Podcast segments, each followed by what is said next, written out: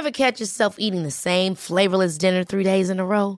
Dreaming of something better? Well, HelloFresh is your guilt-free dream come true, baby. It's me, Kiki Palmer. Let's wake up those taste buds with hot, juicy pecan-crusted chicken or garlic butter shrimp scampi. Mm. Hello Fresh. Stop dreaming of all the delicious possibilities and dig in at HelloFresh.com. Let's get this dinner party started.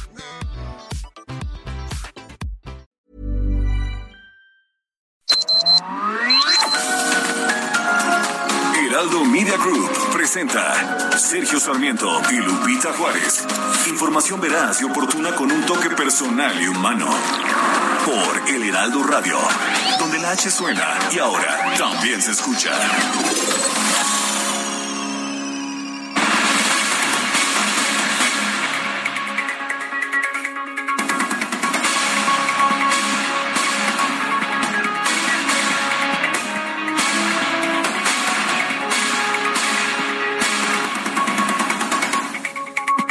Ahora sí suspendieron de manera definitiva la construcción del tramo 5 del tren Maya. Esta, pues esta construcción que cruza zona de selva entre Playa del Carmen y Tulum y que hasta el momento no tiene manifestación de impacto ambiental. El juez primero de distrito de Yucatán dijo que en su suspensión definitiva que no se permita la ejecución de obras relacionadas con su construcción, infraestructura, remoción o destrucción de la biodiversidad del terreno. Esto es ah, lo que ordenó, lo que decretó este juez Adrián Novelo, quien ya había decretado suspensiones provisionales previas, ahora es definitiva. Esto se puede revertir, pero para eso hay que presentar la manifestación de impacto ambiental que hasta este momento el gobierno federal no ha presentado. Eh, vale la pena señalar que este es uno, uno apenas de varios casos que están uh, que se están ventilando en tribunales para otorgar suspensiones provisionales o definitivas a la construcción del tren Maya. Hay limitaciones, por supuesto, esta suspensión, por ejemplo, se aplica a Fonatur, pero como ya sabe usted, en las últimas semanas la Secretaría de la Defensa ha asumido la construcción de por lo menos una parte del tren Maya, haciendo a un lado a Fonatur, y bueno, pues no está claro que en estos casos se aplique la suspensión, porque la suspensión es una orden directa es una orden directa a Fonatur. Eh, Fonatur dijo ayer que la suspensión del tramo 5 sur está vigente hasta que se resuelva de fondo la manifestación de impacto ambiental y dijo que esta está actualmente en trámite ante la Semarnat. La legislación vigente a propósito señala que la manifestación de impacto ambiental debe debe estar disponible, debe estar aprobada, aprobada antes de la construcción y no durante o después.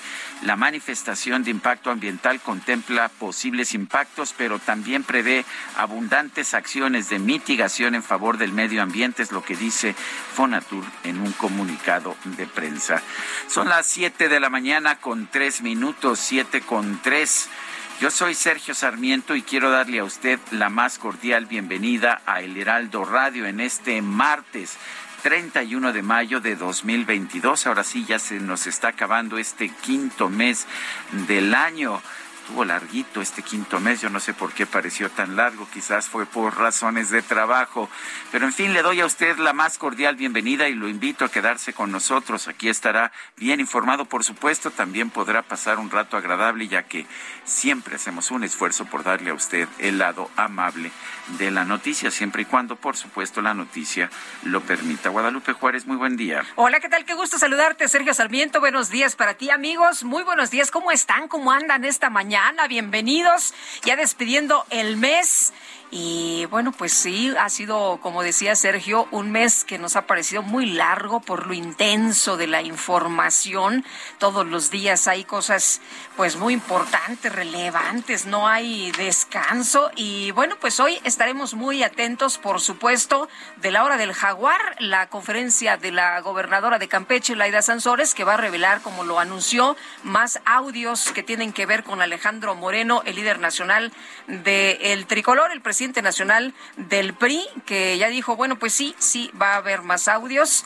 Y bueno, pues ahí está la, el adelanto, el adelanto que nos daba Laida Sansores. Hoy va a revelar más información de estos audios. 60 horas dijo que le tienen ahí a Alejandro Moreno. Guardaditas. Guardaditas, sí, para cuando se ofrezca, ¿no? Y se ofrece previo a las elecciones. Así que, bueno, pues ahí está. Y también informarles que Ágata tocó tierra siendo un huracán de categoría 2 en la escala Zafir Simpson con vientos máximos de 165 kilómetros por hora. Es el más intenso en llegar a México en un mes, pues como mayo, desde que se tienen registros y las autoridades mexicanas han eh, estado todo eh, eh, la noche hasta la madrugada para despejar carreteras, han estado trabajando estas carreteras que estaban bloqueadas por los deslaves a lo largo de las costas del sur del país. Las intensas lluvias produjeron deslizamientos de lodo, rocas en dos carreteras en el estado de Oaxaca, bloquearon el acceso pues a por lo menos una región de ese estado y bueno, de acuerdo con la información, el ojo de la tormenta, el área de menor presión alrededor de la cual se encuentran los vientos más fuertes, entró a suelo mexicano por un punto cercano a Puerto Ángel allá en el estado de Oaxaca. Muchas personas de nuestro auditorio nos posteaban ayer algunas imágenes, algunas fotografías de cómo estaba la situación por allá. Hoy estaremos dándole información con nuestros reporteros de cómo está la situación esta mañana, de cómo amanecen por allá en Oaxaca. La Secretaría de Hacienda dio a conocer ayer informaciones sobre el gasto y los ingresos públicos durante el mes de abril y durante el periodo enero-abril también. La Secretaría reportó una disminución de 45.8% en los ingresos por el impuesto especial sobre producción y servicios, el IEPS. Este se aplica a combustibles y también a otros, a, otros productos. Eh, según el reporte sobre finanzas y deuda pública, la Secretaría de Hacienda registró un monto de 87.793 millones de pesos por este impuesto pero pues el pronóstico, lo que estaba presupuestado eran 156 mil millones en el cuatrimestre. Sin embargo, debido a que hubo aumentos en los en otros impuestos, particularmente el impuesto sobre la renta, los ingresos totales del gobierno aumentaron en 5.9% para alcanzar los 2 billones 274 mil millones de pesos. Sí, un aumento, un aumento importante en, el, en los ingresos totales. Y en el impuesto sobre la renta, este incremento fue 35.3%. En el IVA, el aumento fue de 14.8%, de manera que un buen desempeño del SAT para recaudar impuestos sobre la renta e IVA, eh, pues compensó, compensó la disminución del impuesto, impuesto especial a productos y servicios, que, que, fue resultado de la disminución de este IEPS a la gasolina y a los demás combustibles. Son las 7 de la mañana con 8 minutos.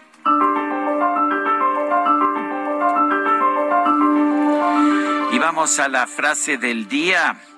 Es del presidente Andrés Manuel López Obrador. Lo que importa es el recto proceder del presidente.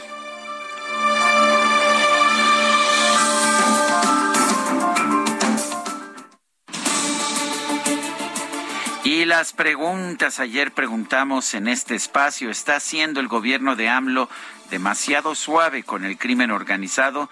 Nos dijo que sí el 97%, que no el 2.2%, quién sabe, 0.8%. Recibimos 19.912 participaciones, muy nutrida la participación en la pregunta el día de ayer.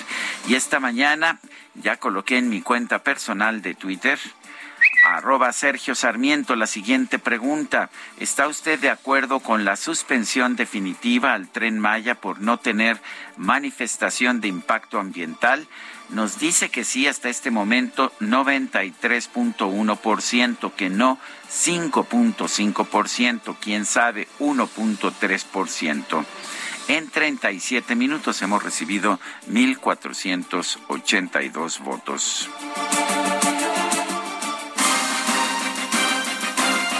Las destacadas del Heraldo de México. Y ya está con nosotros aquí en la cabina Itzel González con las destacadas. Itzel, ¿qué tal? Buenos días. Muy buenos días, Lupita, Sergio, queridos destacalovers. Martes 31 de mayo se nos acabó el mes, último día del mes de mayo. 31, ya mañana, primero de junio, y el mes de mi cumpleaños, así que tome nota. Se viene la, la, la festejación. ¿En qué día para apuntarlo? 21 de junio, váyanlo anotando. o sea que cuando tú empiezas con el verano. Yo empiezo con el verano, así es. Termina la primavera, comienza el verano, pero nosotros festejamos todo el mes, así que la producción ya está lista. Sergio Lupita, amigos, último día del mes, hay que trabajar, así que comenzamos con las destacadas del Heraldo de México. En primera plana, en alta mar, piratas del Golfo atacan energéticos. En 2021 se registraron 11 atracos en las plataformas de Pemex que dejaron pérdidas por 21 millones de pesos, de acuerdo con informes oficiales.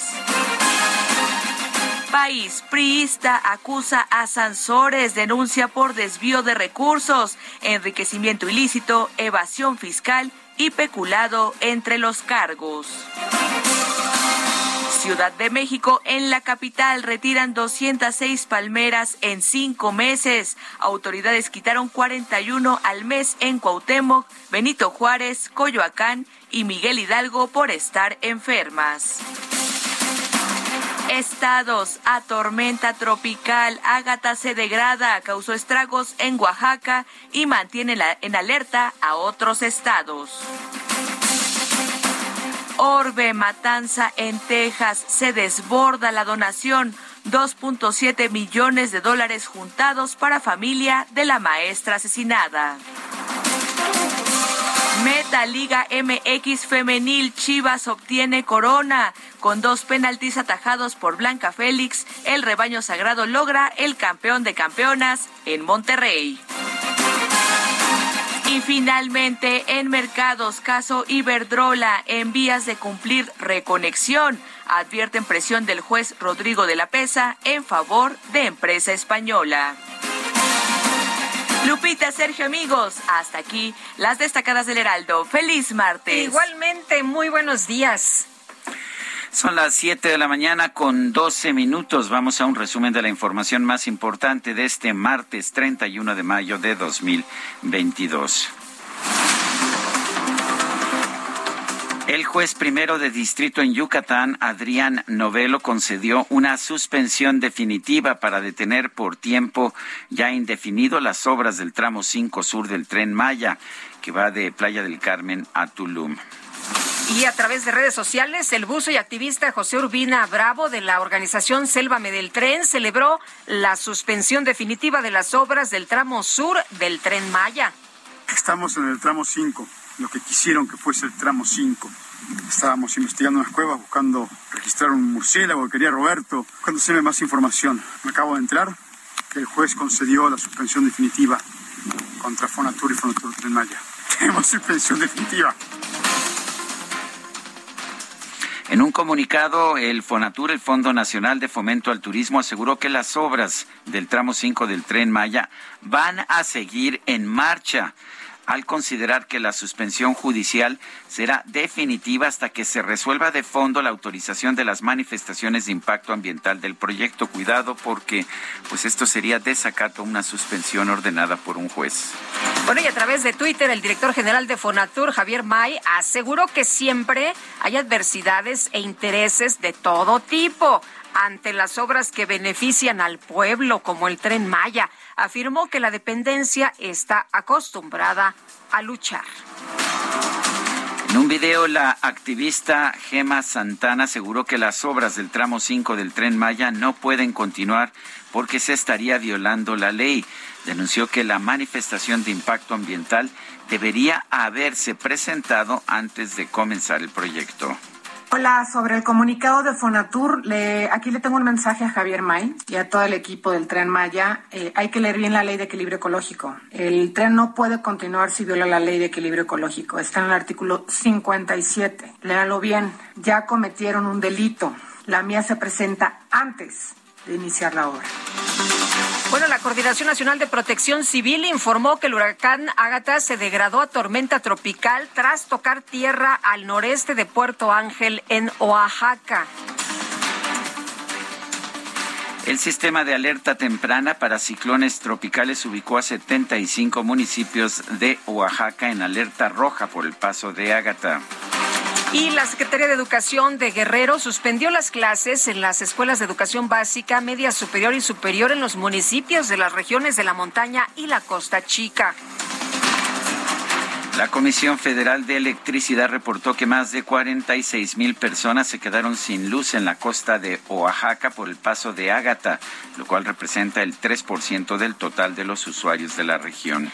Y Carlos González, abogado de los integrantes de la Caravana por la Dignidad y la Conciencia Huixárica, informó que el presidente López Obrador se comprometió a atender el problema agrario que enfrenta esta comunidad el presidente de la República suscribió con la comunidad de San Sebastián, Teponahuastlán y Tuxpan un conjunto de compromisos que de cumplirse estarán restituyendo de manera total las tierras eh, que la comunidad tiene actualmente invadida y que superan las 11.000 hectáreas. El presidente López Obrador sostuvo un nuevo encuentro en Palacio Nacional con el embajador de Estados Unidos en México, Ken Salazar para hablar sobre posibles inversiones de empresas de la Unión Americana en nuestro país.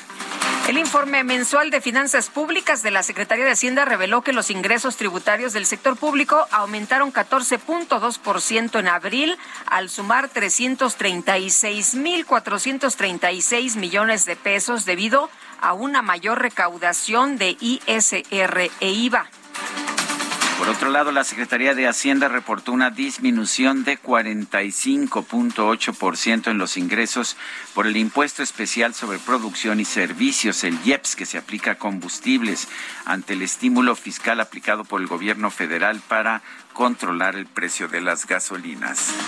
Y un juez federal otorgó un plazo de 60 días para que la Fiscalía Especializada en Delitos Electorales determine, escuche usted, si ejerce la acción penal en contra de Pío López Obrador, el hermano del presidente de la República, por presunto financiamiento ilícito a Morena. Se acordará usted de estos videos en los que pues recibe unas bolsitas de pues, papel estraza Como que no ha habido mucha prisa, ¿no? Pues por investigar el tema. No, no, pero pues sí llamaron mucho la atención a ver cómo que andaba recibiendo dinero en efectivo el hermano del presidente.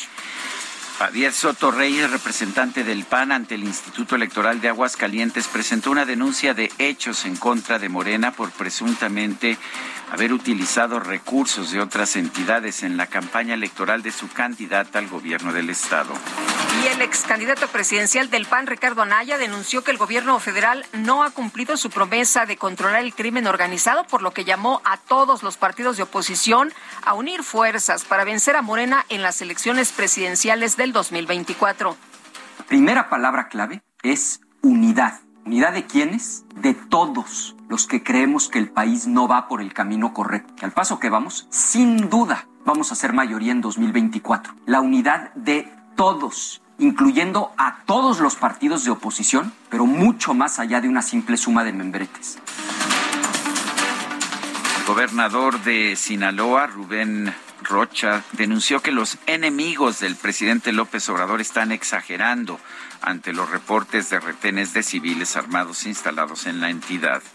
Es exagerar, Marcos, pensar por ese grupito que era una persona y un joven eh, y un menor de edad que ya va a haber este autodefensas y eso es eh, ponerle exactamente lo que hacen los enemigos de Andrés Manuel, exagerar las cosas. Porque yo les puedo decir, a ver, Calderón y su secretario de seguridad, este García, ¿qué?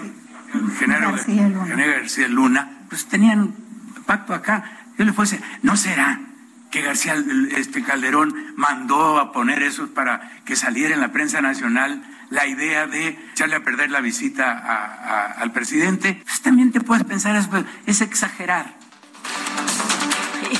O sea que, que es culpa de Calderón. Calderón mandó, poner, el retén. que era de dos personas, dice, un menor y un adulto. Que por cierto, y, en las fotos aparecían más. Sí, aparecían más. Oye, por cierto, ya hay cuatro personas detenidas, ¿eh? Ah, o sea que son dos personas detenidas más de los que estaban. Más de los que estaban. Eh, no, qué bárbaros con estas declaraciones. ¿Hace cuánto dejó de gobernar Felipe Calderón? 2012. 2012, ya. Hace 10 años, por pero favor, sigue teniendo, ya. él ordena. Hombre. Que se pongan retenes. Ya pónganse a trabajar, señores. Bueno, el gobernador, em, eh, por otra parte, el Instituto, quiero decir, el Instituto de Salud para el Bienestar, emitió un oficio urgente para poner en cuarentena distintos lotes de mometasona para inhalación medicamento adquirido a través de la Oficina de Naciones Unidas de Servicios para Proyectos, escuche usted también, debido a una posible contaminación de hongos. Aguas con eso. Las autoridades sanitarias de Shanghai en China anunciaron el fin del nuevo periodo de confinamiento riguroso por la pandemia de COVID-19. Y Andy Sille, el asesor del Departamento de Programas de Infecciones de Transmisión Sexual de la Organización de la Salud, eh, aseguró que la inusual propagación de la viruela del mono no es motivo para cancelar los desfiles del orgullo LGBT en este verano. El presidente del Consejo Europeo, Charles Michel, informó que los países de la Unión Europea han alcanzado un acuerdo para reducir a más de dos tercios sus compras de petróleo ruso. El gobierno de Rusia confirmó que va a suspender el suministro de gas natural a Países Bajos luego de que la empresa estatal neerlandesa Gasterra rechazó los nuevos términos de pago de la firma rusa Gazprom.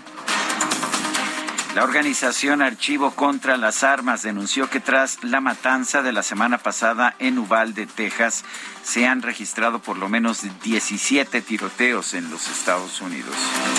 Las autoridades de la Unión Americana confirmaron la detención de un hombre de 26 años identificado como responsable del tiroteo que dejó una persona muerta y siete heridos en un festival en Oklahoma.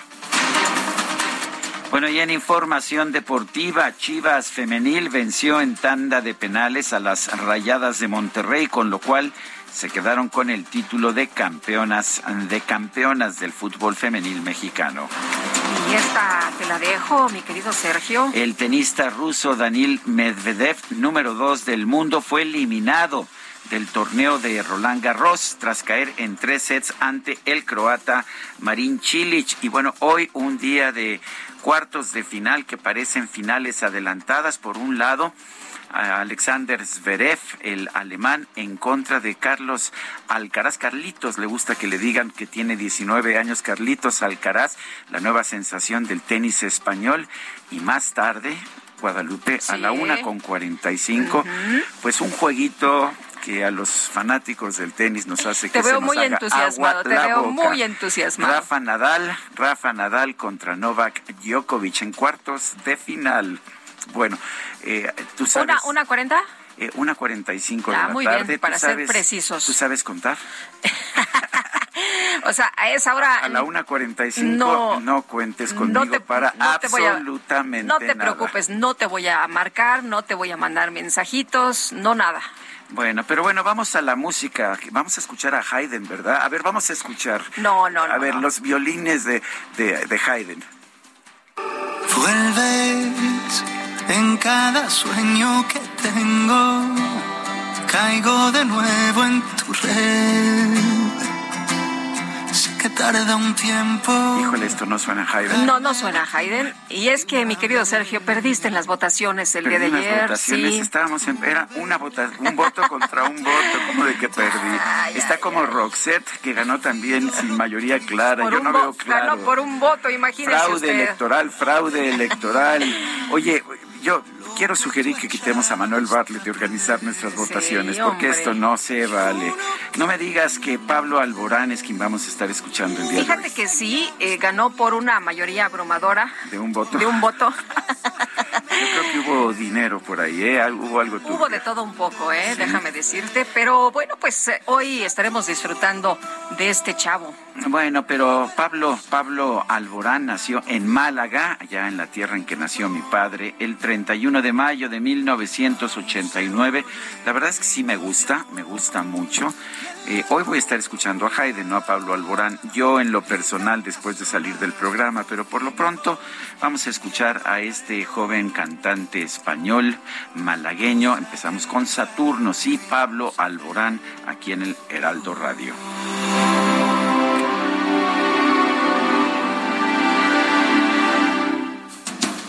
Tienes la misma culpa que tengo y nuestro número para mensajes de WhatsApp 55 20 10 96 47. Regresamos. Yo no quería amarte, tú me enseñaste a odiarte. Todos los besos que me Sergio Sarmiento y Lupita Juárez quieren conocer tu opinión, tus comentarios o simplemente envía un saludo para ser más cálida esta mañana. Envía tus mensajes al WhatsApp 5520 109647.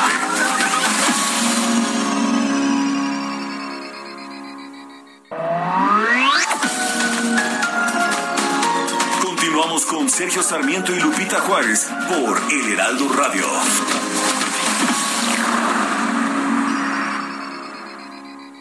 Viaja, vive, disfruta. Viaja con hasta 40% de descuento en Aeroméxico. Vive más vacaciones al acumular puntos Premier con hoteles en línea, Hertz o Uber. Y disfruta hasta séptuples puntos Premier por tus compras en línea, Gandhi, Gaia, Luna y más. En el Hot Sale de Club Premier encuentras todo para volver a disfrutar cada experiencia. No te atrevas a decir te quiero. Atrevas a decir que fue todo un sueño.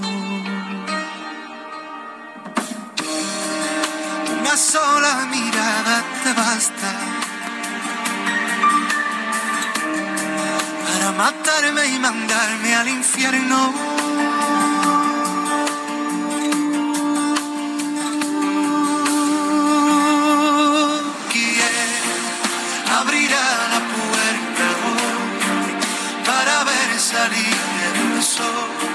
Sin que lo apague el dolor que me dejó aquella obsesión de tu corazón con mi corazón, de mis manos temblorosas arañando el colchón.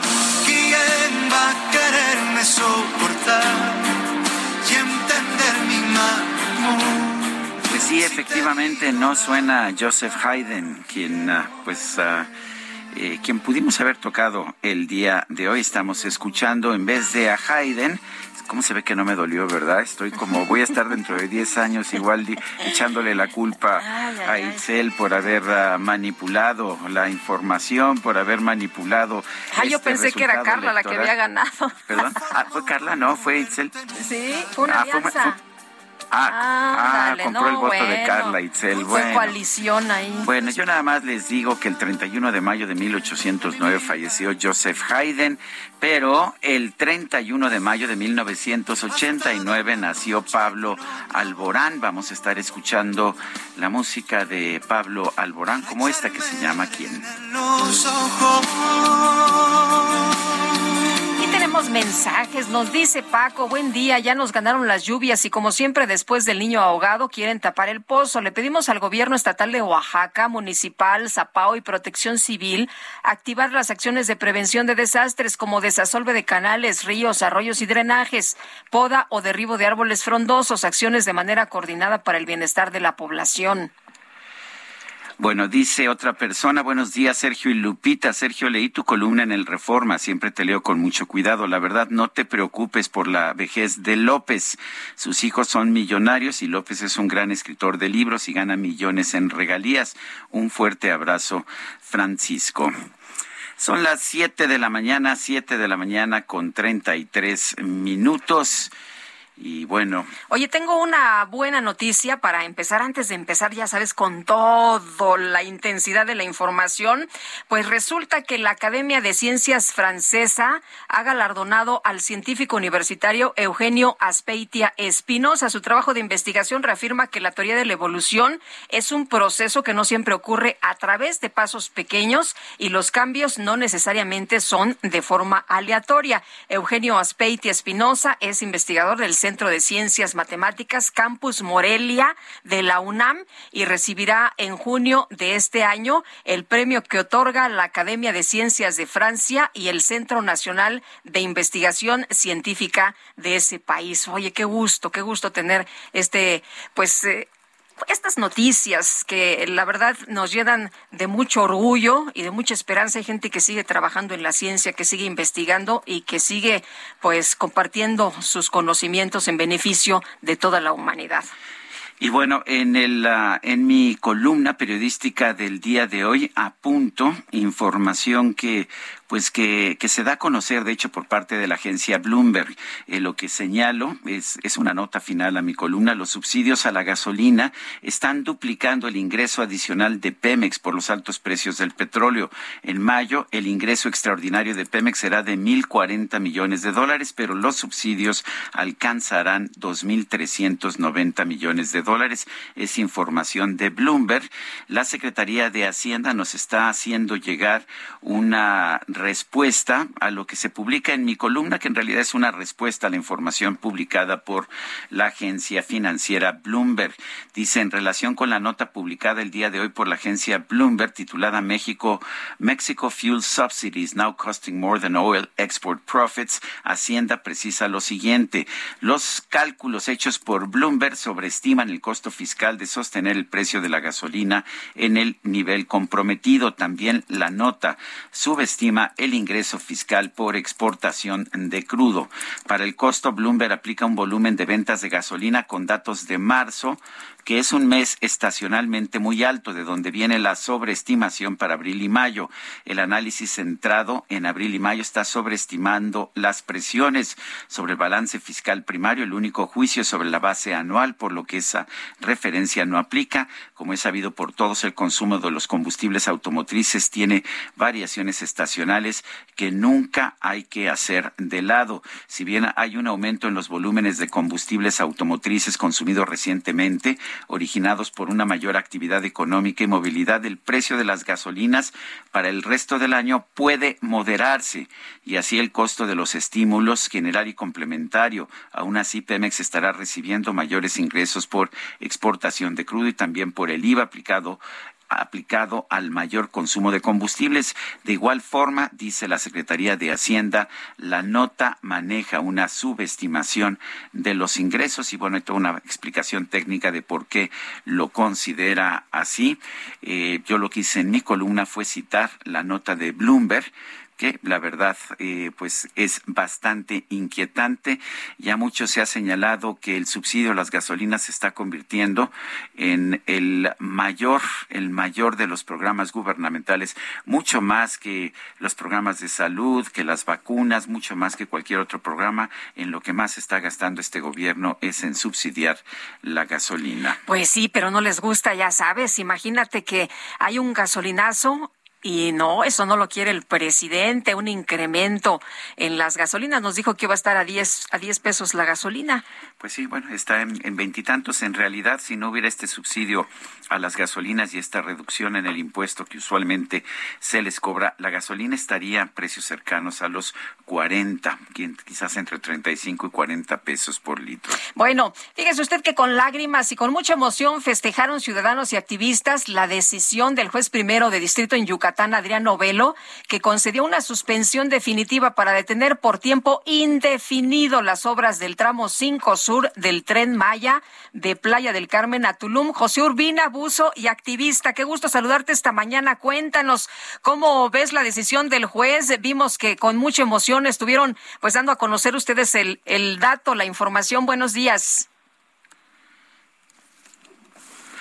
porque justamente ese día estamos caminando el tramo 5 y una de las cosas que ha estado sucediendo es que parásitos se meten a infectar la herida en la selva tirando basura.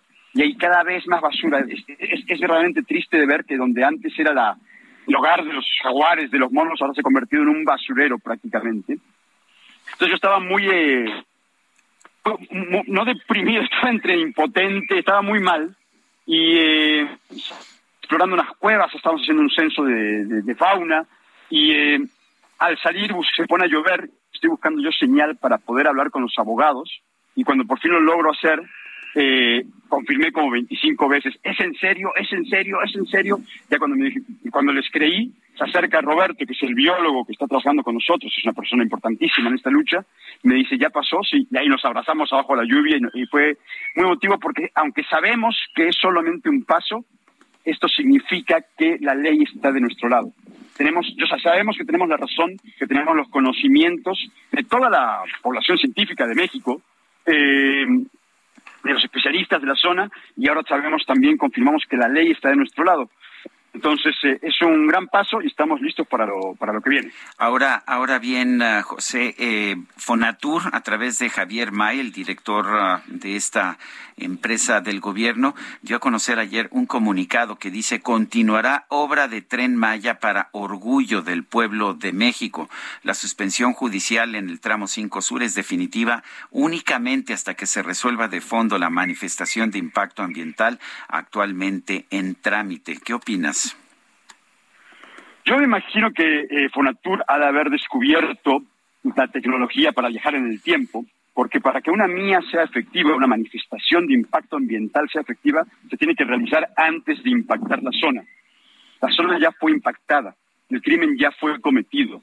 No puedes ahora pedir permiso.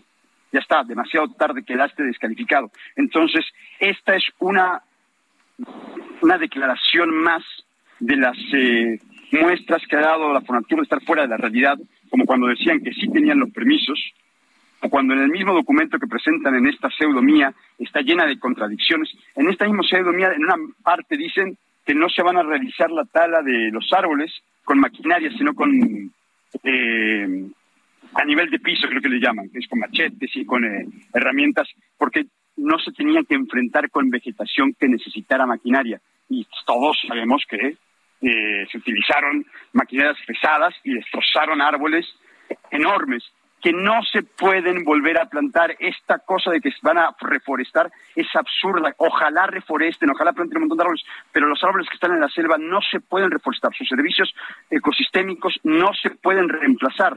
Las, las características que tienen estos árboles para poder atravesar el cárcel y llegar al agua son únicas. No las, no las pueden reemplazar, y mucho menos en los números en los que están hablando 500 millones de árboles. ¿En dónde? ¿En cuánto tiempo? ¿Quién los va a regar a estos árboles? E, e, están nuevamente haciendo una declaración que prueba lo fuera de la realidad en lo que se encuentran, que es lo que habían venido haciendo desde que alguien tomó la decisión de cambiar el tren de su tramo en la carretera. Yo no sé quién fue esta persona, yo no sé quién susurró la idea de que esto era buena idea, pero si no se hubiera hecho este cambio, hubieran seguido trabajando, ya han desperdiciado no solamente todo el tiempo que utilizaron en preparar eh, la carretera, los millones de pesos, sino estos últimos tres meses que se ha detenido la obra. Entonces, cuando la gente está enojada porque el tren no se construye, no debería enojarse con los ambientalistas, debería enojarse con la persona que tomó. Entonces, eh, es, esto que hicimos nosotros es una victoria para todo el país esto que, que hicimos nosotros es una victoria incluso para el presidente porque estamos logrando evitar que se cometa un error catastrófico.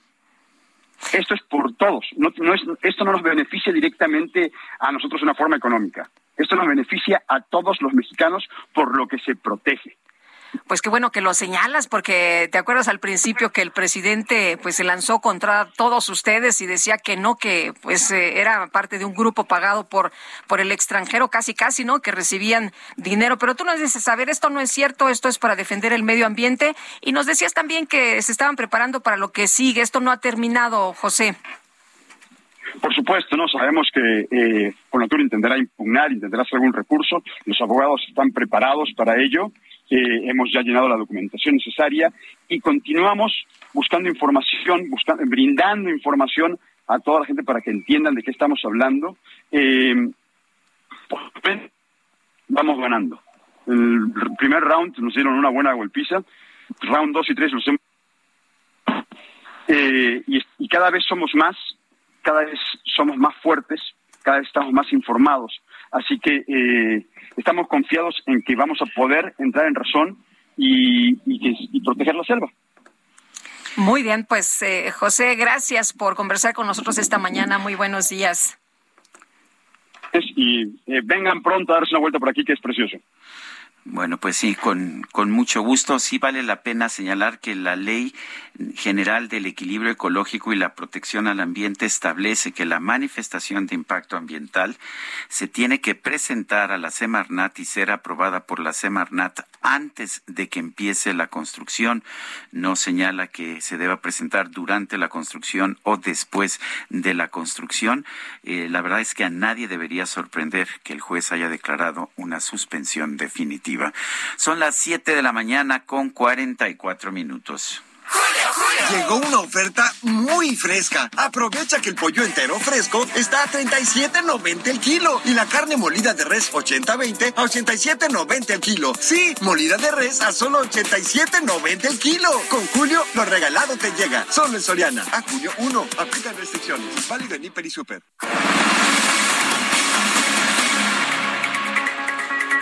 La Coordinación Nacional de Protección Civil informó que el huracán Agatha se degradó a tormenta tropical tras tocar tierra al noreste de Puerto Ángel, en Oaxaca. Karina García, nuestra corresponsal, nos tiene información. Adelante, Karina. Así es, Sergio. La Coordinación Estatal de Protección Civil aquí en Oaxaca informó que la tormenta tropical Ágata se localizó a las 4 de la mañana del día de hoy a 75 kilómetros al noroeste de Salina Cruz y a 50 kilómetros al oeste de Matías Romero. Se desplaza hacia el noroeste en tierra a 13 kilómetros por hora con vientos máximos sostenidos de 75 kilómetros y rachas de 95 kilómetros por hora. Eh, comentarles también que la Coordinación Estatal de Protección Civil informó que el, ya la tormenta tropical Águeda ha deja, perdón, ha dejado afectaciones menores en diversos municipios de la costa zona por donde ingresó durante una reunión de Consejo Estatal de Protección Civil presidida por el gobernador Alejandro Murat Hinojosa, se dio un balance de los daños y se reportó que no existen pérdidas humanas.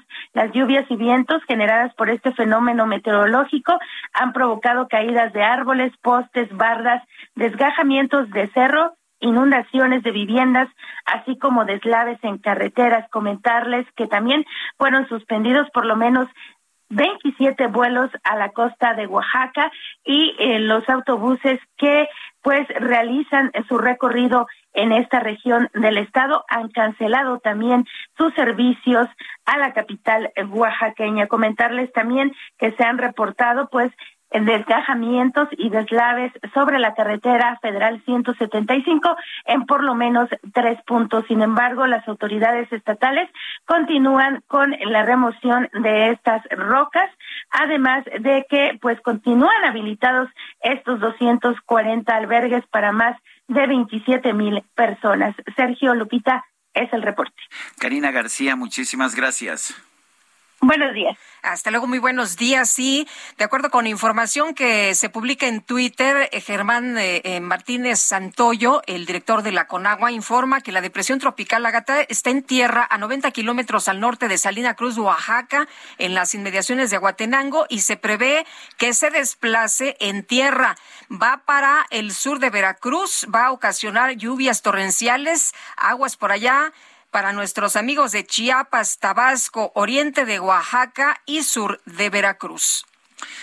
Varios municipios de Veracruz se encuentran ya en alerta amarilla por las lluvias ocasionadas por Ágata. Juan David Castilla, nuestro corresponsal, nos tiene el reporte. Adelante, Juan David. Muy buenos días, Sergio. Lupita, los saludo con mucho gusto desde el estado de Veracruz.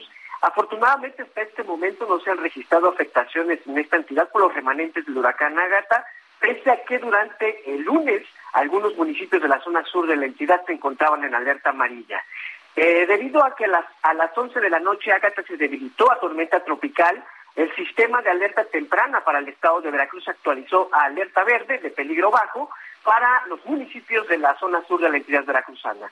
Decirle, Sergio Lupita, que la titular de la Secretaría de Protección Civil de Veracruz, Guadalupe Osorno Maldonado, había revelado que los efectos de este fenómeno podrían registrarse principalmente en el Valle de Uxpanapa y las Chuapas, sin embargo, no hubo daños a la población. La Secretaría de Marina también activó el Plan Marina en su fase de prevención para el estado de Veracruz ante la cercanía de este fenómeno y los posibles efectos que podrían darse durante la noche de lunes y la mañana de este martes.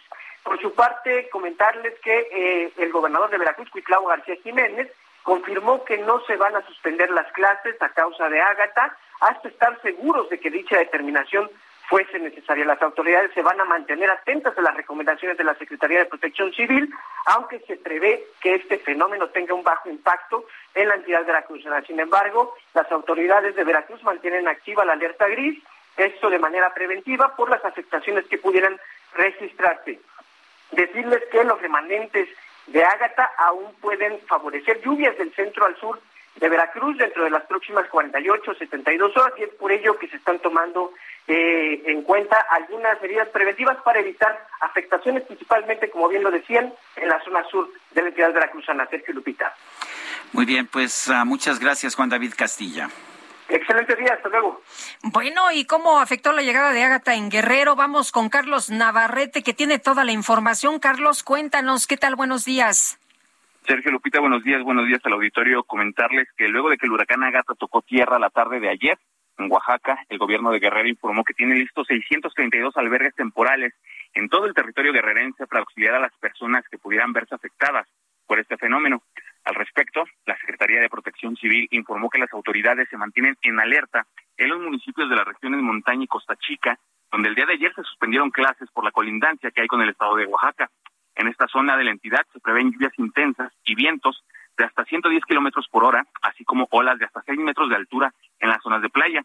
De igual forma, la dependencia advirtió que existe el riesgo de crecida de ríos y arroyos, por lo que hizo un llamado a la población a evitar el cruce de estos cuerpos de agua y pidió mantener distancia de laderas inestables con riesgo de deslaves o derrumbes. Hasta este día, a esta hora, no se reportan daños ni afectaciones en ninguna zona de la entidad. Sin embargo, las autoridades insisten en que estarán atentas en caso de que sea necesario intervenir para auxiliar a la población. Aquí mi reporte. Buenos días. Muchas gracias. Muy buenos días, Carlos. Son las siete, las siete de la mañana con cincuenta y un minutos. ¡Julio, Julio! Estoy decidido. Hoy le llego a Lucía. Pues llégale limpiecito. Con el 3x2 en todos los detergentes y suavizantes. Y además 3x2 en todo el cuidado bucal. Sí, 3x2 en cuidado bucal. Con Julio lo regalado te llega. Solo en Soriana. A junio 2. Aplican restricciones.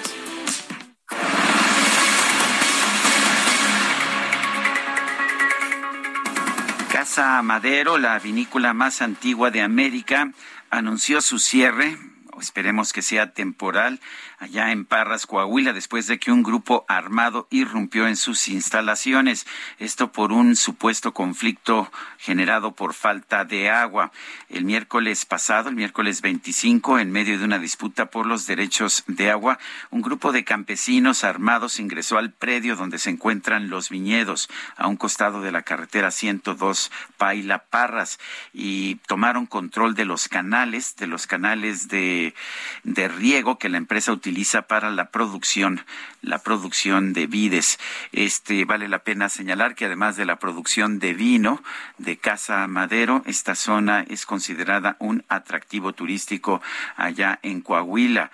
La vinícola, que fue fundada en 1597 en la hacienda de San Lorenzo, publicó una carta fechada el día 26 en la que se quejó de la falta de acción del gobernador de Coahuila, Miguel Riquelme, y del alcalde de Parras, Fernando Orozco, a quienes se, notificó previamente de la intención de estas personas de invadir sus instalaciones. Casa Madero hace del conocimiento de la opinión pública que la tarde de ayer personas armadas y con lujo de violencia invadieron parte de la hacienda donde se encuentran sus viñedos y se apoderaron de su infraestructura de riego. Con anterioridad un grupo de personas se presentó en las en la entrada de las instalaciones amenazando con invadirlas.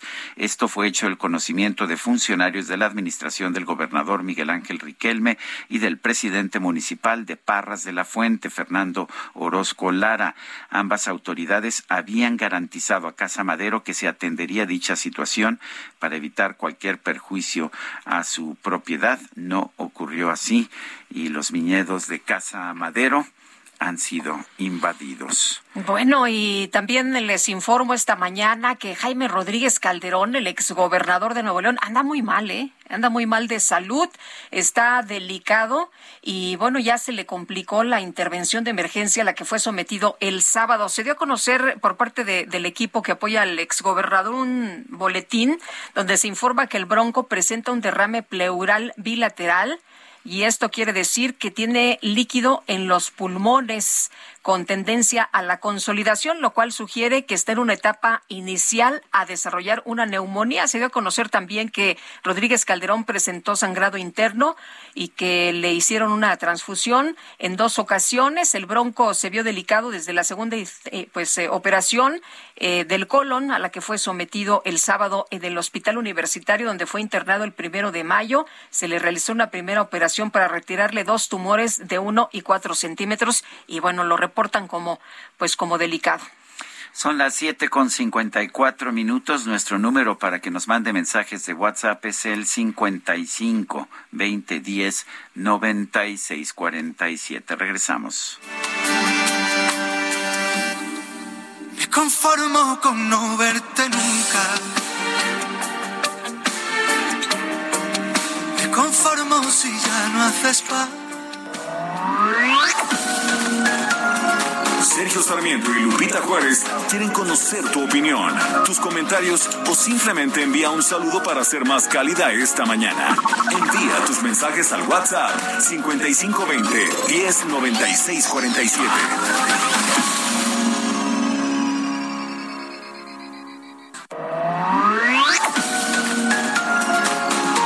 Continuamos con Sergio Sarmiento y Lupita Juárez por El Heraldo Radio.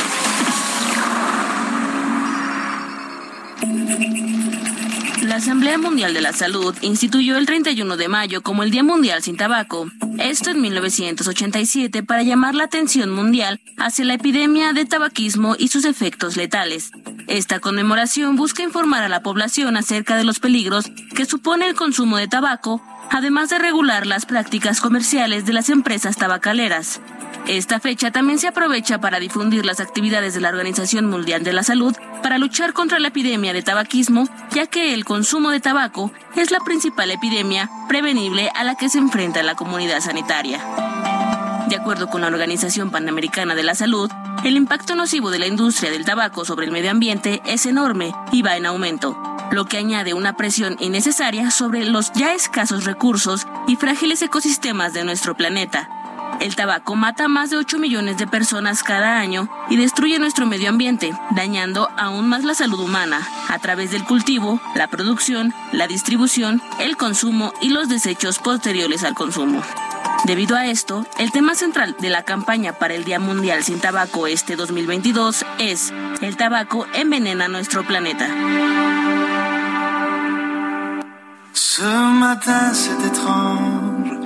Je voudrais simplement pouvoir te regarder, sans remords ni regret, sans vouloir casser le jouet, sans bruit de verre brisé. Revoir passer les anges, les cœurs sont si lourds quand ils se sont vidés. Retrouver le goût du fruit, l'odeur de la pluie, marcher à tes côtés. Ce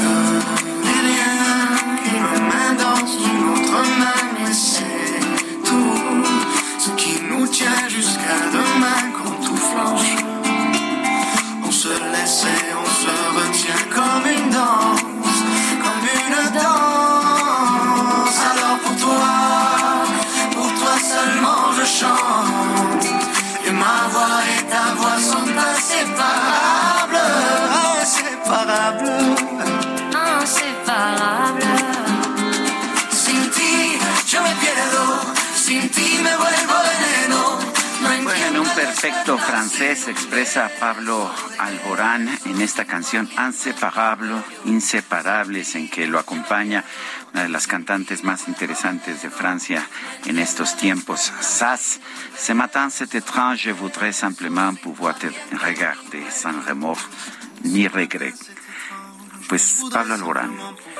Me gusta, me gusta Pablo Alborán, aunque Joseph Haydn no hubiera estado mal para el día de hoy.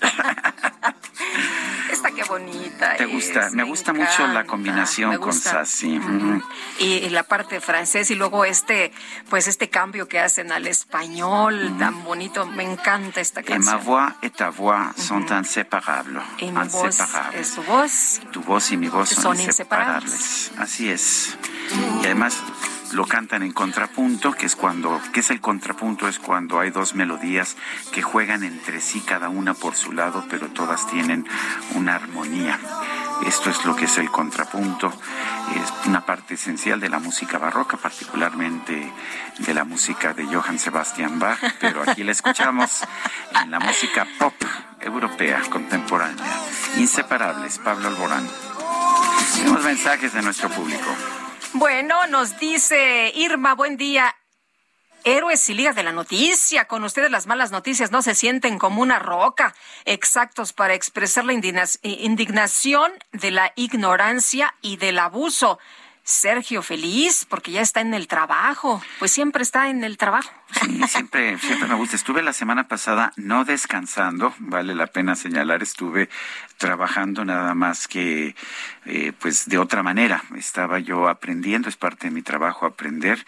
No soy un todo, como diría el sabio, eh, yo tengo que aprender, tengo que escuchar a quienes ah, toman las decisiones en el mundo. Dice otra persona, Sergio Lupita, muy buen martes. Soy Soco Rodríguez, cada día más convencida de que ya estamos en el país de la impunidad sin consecuencias. Hay una suspensión definitiva emitida por un juez y no pasa nada. Hay retenes indebidos a periodistas y no pasa nada.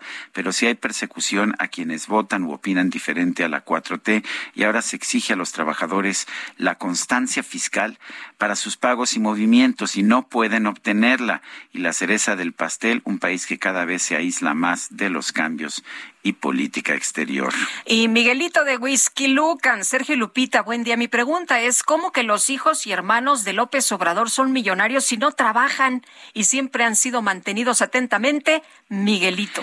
Acaba de dar a conocer un tuit Sergio Pérez, mejor conocido como el Checo Pérez, que dice lo siguiente, ganar el Gran Premio de Mónaco es un sueño para cualquier conductor y celebrar mi primera victoria ahí con este anuncio de que voy a continuar en Red Bull Racing, en el equipo Red Bull, hasta el 2024, es simplemente el, uh, el, el icing on the cake, es el, uh, el merengue encima del pastel. ¿Cómo lo ve usted?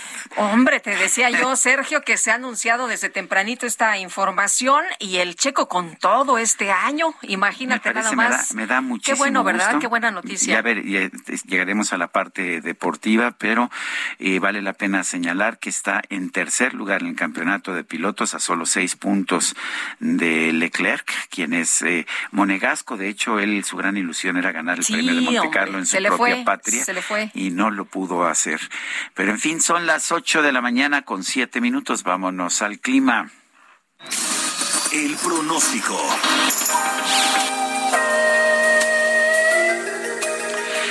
Patricia López, meteoróloga del Servicio Meteorológico Nacional de la Conagua, ¿qué nos tienes adelante? Hola, ¿qué tal? Buenos días, Sergio Lupita. Es un gusto saludarlos a ustedes y a todos los que nos escuchan esta mañana.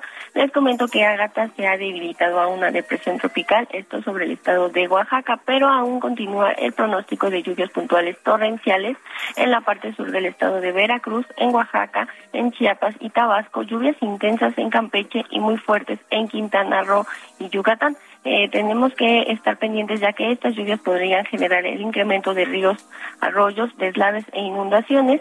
Eh, también se están pronosticando rachas de vientos de 50 a 60 kilómetros por hora en el Golfo de Tehuantepec, en Tabasco, en Veracruz, en Campeche, Yucatán y Quintana Roo, además de el oleaje de 1 a 2 metros de altura en el Golfo de Tehuantepec. Eh, ya por otro lado, les comento que también se está pronosticando lluvias fuertes eh, descargas eléctricas, esto sobre los estados de la Mesa del Norte y la Mesa Central, y también vientos de 60 a 70 kilómetros por hora con posibles tolvaneras en estados de Chihuahua, Coahuila, Nuevo León, Tamaulipas, en San Luis Potosí, Zacatecas y Durango. Eh, bueno, también les comento que el ambiente cálido caluroso continuará sobre gran parte del país, eh, con temperaturas superiores a los 40 grados centígrados en Sonora, Chihuahua, Coahuila, Nuevo León y Sinaloa. Por último, Sergio Lupita, aquí en la Ciudad de México se está pronosticando cielo medio nublado a nublado durante el día, con la probabilidad de chubascos y lluvias puntuales fuertes, las cuales podrían estar acompañadas de descargas eléctricas. En cuanto a la temperatura, la máxima estaría oscilando entre 26 y 28 grados centígrados mientras que la mínima para el día de mañana al amanecer entre 13 y 15 grados centígrados. Sergio Lupita, este es el reporte desde el Servicio Meteorológico Nacional. Muchas gracias, Patricia, por esta información. Hasta luego. Bueno, y el presidente Andrés Manuel López Obrador minimizó el retén de hombres armados que el viernes detuvo un vehículo en el que viajaban periodistas que cubrían sus actividades en Sinaloa. Vamos a platicar del tema con Héctor de Mauleón, periodista y columnista del Universal. Héctor, gracias. Como siempre, buenos días. Hola, ¿qué tal? Muy buenos días. Oye, pues eh, es normal, es normal, no pasa nada, no pasó nada y además grupos de pues eh, ciudadanos hacen retenes para cuidar las regiones, eso está bien. ¿Tú cómo ves estas declaraciones del presidente? Pues la verdad son este muy sorprendentes eh, en el contexto en el que en el que se dan, pero en realidad pues son congruentes con una serie de actitudes que el presidente ha, mantenido con respecto a los grupos criminales desde, pues desde el inicio de su, de su administración. Es decir, que por qué se escandalizan si un grupo armado detuvo un convoy de periodistas y no les hizo nada, no encontrar motivo de eso, eh, en eso un motivo de escándalo, pues a mí sí me resulta de verdad este eh, pues sorprendente. Este eh, ya hemos comentado en, en, otras ocasiones que, que en México hay dos grupos armados un grupo armado está haciendo aeropuertos y refinerías y otro grupo armado está avanzando territorialmente en México. Y además dice que no tiene nada de extraordinario que, los hayan detenido eh, un retén en Sinaloa, porque lo mismo pasa en Jalisco y en Michoacán. Y si nos vamos este, y seguimos contando, lo mismo pasa en Sonora y lo mismo pasa en el Estado de México, en regiones del Estado de México de la Tierra Caliente, y lo mismo pasa en Tamaulipas, y lo mismo pasa en Nuevo León este, pues no pasa nada. Eh, hay eh, regiones en donde para entrar a los pueblos, sucede ahorita en Michoacán, uno tiene que, que, pasar por el retén de los narcotraficantes que les revisan a veces incluso hasta los teléfonos para para ver qué este qué información tienen. Pasó cuando después de la matanza de San José de Gracia, donde fusilaron a 17 personas contra una pared, en los días posteriores, pues los mismos narcotraficantes que desaparecieron y se llevaron los cuerpos, estuvieron poniendo eh, retenes en todo el corredor de, la frontera entre Michoacán y Jalisco para que para ver qué imágenes traía la gente en su teléfono y que no circularan más imágenes sobre esa masacre. Y este e, ese es un ese es un ejemplo. El presidente dice que no pasa nada, que ceder eh, el, eh, el territorio eh, a estos grupos, pues no, es motivo de escándalo, nomás para los conservadores es muy preocupante. El, gobernador de Sinaloa, Rubén Rocha, ha dicho, yo les puedo decir que Calderón y su secretario de Seguridad, Genaro García Luna, tenían pacto acá. Yo les puedo decir, ¿no será que Calderón mandó a poner eso, o sea, el retén, para que saliera en la prensa nacional con la idea de echarle a perder la visita al presidente? ¿Tú ves a Felipe Calderón ordenando que se ponga un retén en Sinaloa para pues echarle a es, es una de las declaraciones más, más, más cínicas que pueden existir, dadas las circunstancias en las que el, gobernador Rocha llegó al, al poder. Todos vimos y se documentó la operación del crimen organizado, eh, secuestrando eh, operadores, amenazando políticos, secuestrando a familiares de candidatos para que se bajaran de la contienda. Todos lo vimos, pasó en las elecciones pasadas y quedó absolutamente documentado, como por ejemplo en Culiacán un, convoy de hombres armados levantó al menos a 100 personas que iban a, participar en la elección como operadores al día siguiente para que no fueran. Y los tuvieron eh, en casas de seguridad toda la noche y los soltaron una hora antes del cierre de casillas, mientras eh, abundaban los testimonios de cómo otros hombres armados y encapuchados obligaban a la gente a votar en público por este gobernador y eh, eh, se, robaban las urnas o simplemente sacaban a los votantes y las rellenaban ellos para que ganara este gobernador. Entonces, pues, se me hace increíble el nivel de cinismo. Eh, todos todos saben lo que pasa en el Triángulo Dorado, todos saben lo que es eh. Él mismo declaró en una entrevista que fue ahí a, pedir permiso para, para poder eh, ser candidato, lo dijo en una entrevista, que no se sienta con los señores no puede gobernar Sinaloa. Y ahora resulta que un presidente que se fue, que, que eh, salió hace más de una década, pues tiene el poder de, de, operar para que un retén moleste a los periodistas para molestar al presidente. O sea, ya de, verdad es una cosa de, de, de cinismo colectivo que pues alcanza niveles que yo no había visto. Héctor, em, también escuchamos esta declaración del presidente que ya no se le diga triángulo dorado, sino de gente buena y de trabajadora. No, bueno, pues, vamos a llamarles retenes del bienestar también a los de los, los, de los narcos para que con eso se si, si los problemas se resuelven cambiándole el nombre a las cosas, pues pongámosle retenes del bienestar o de la salud y ya, se acabó el narcotráfico. Es de verdad eh, la, eh, en el declive de este de este sexenio de fracasos, pues la claudicación ya es aceptar que así son las cosas y que no hagan escándalo. Verdad que sí es muy desconcertante. Ahora, yo no sé cómo cómo se van a cómo se estén leyendo todas estas cosas, todo lo que ha estado pasando, eh, por ejemplo, en Estados Unidos, ¿no? Este, yo creo que se está que se lleva nota de, todo lo que tiene que ver con el avance del narcotráfico ya por ahí eh, el eh, embajador anterior había dicho que, que pues para el, para el Pentágono el 30% del territorio mexicano está en manos de narcotraficantes. Entonces, pues yo creo que van tomando nota de, de, todo esto y en algún momento, en algún momento tomarán una medida, no sé cuál, pero pues, este esto va en una ruta clarísima, ¿no? Bueno, pues eh, muchas gracias, Héctor, como siempre, por platicar con nosotros de estos temas. Muy buenos días. Les agradezco muchísimo la invitación. Un abrazo muy fuerte. Un abrazo. Bueno, y según el gobernador de Sinaloa, Rubén Rocha, eran solamente dos los que integraban este retén que tanta alarma generó allá durante la visita del presidente. Sin embargo, el secretario de Seguridad Pública de Sinaloa, Cristóbal Castañeda Camarillo, dio a conocer que fueron detenidas cuatro personas con armas, equipo táctico y dos vehículos que participaron en el retén en la sierra de Badiraguato y que retuvieron a periodistas en la gira presidencial. Comentó que se mantiene un fuerte operativo en la zona de Badiraguato en busca de otras personas armadas, algunas de ellas captadas en un retén que se instaló en un camino que conduce a San José del Llano. No dio detalles, pero indicó que se logró la captura de cuatro personas del sexo masculino, a quienes se les aseguraron armas de fuego, equipo táctico y dos unidades. Una de ellas un jeep, una jeep similar a la que apareció en un video. Eh, también una camioneta. En el 27 de mayo, un grupo de 10 hombres armados con cuernos de chivo instaló un retén a la altura de la comunidad de Vaca Coragua, sobre la carretera Badiraguato, Guadalupe y Calvo. Ahí detuvo el paso del convoy de la prensa que cubría las actividades del presidente Andrés Manuel López Obrador en su gira de trabajo por el Triángulo Dorado, la cuna del cártel de Sinaloa. El retén se encontraba a unos 30 minutos del rancho La Tuna, donde vive la señora María Consuelo Loera, madre del líder del cártel de Sinaloa, Joaquín El Chapo Guzmán. Y bueno, pues este, este retén eh, fue, fue descartado como algo significativo tanto por parte del presidente de la República Andrés Manuel López Obrador que dijo que pues que no era algo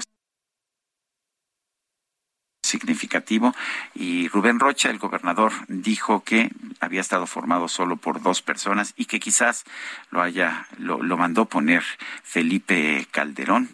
Me imagino que después de que salió del Chapuzón o antes de que salió del Chapuzón con eh, Checo Pérez celebrando allá en Monte Carlo. Pero bueno, así son las cosas en este país tan surrealista, que nos decían, ¿no? Que eh, surrealistas como André Breton consideraban que en México el surrealismo se había convertido en realidad aquí en México. Bueno, y el presidente de Nicaragua, Daniel Ortega, anunció que va a retirar la condición jurídica a la Academia Nicaragüense de la Lengua, decisión que llevará a la disolución de la institución. Vamos a platicar con José Carreño, él es editor de la sección Orbe en el Heraldo de México, a quien saludamos con mucho gusto, como siempre. Estimado José, buenos días. Oye, pues, ¿cómo ves esta decisión del presidente de Nicaragua?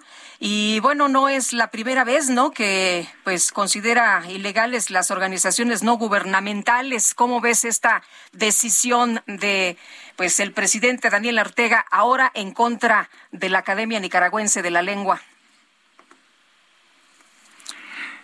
Pepe, ¿nos escuchas? Hola. Parece que que no nos está escuchando, sí. A ver, bueno, y, bueno, es la, eh, Sergio, esta situación realmente muy grave. No es la primera vez que ocurre. El gobierno ha tomado la medida respecto a la academia y a otras 83 sociedades de la sociedad civil consideradas legalmente organizaciones no gubernamentales.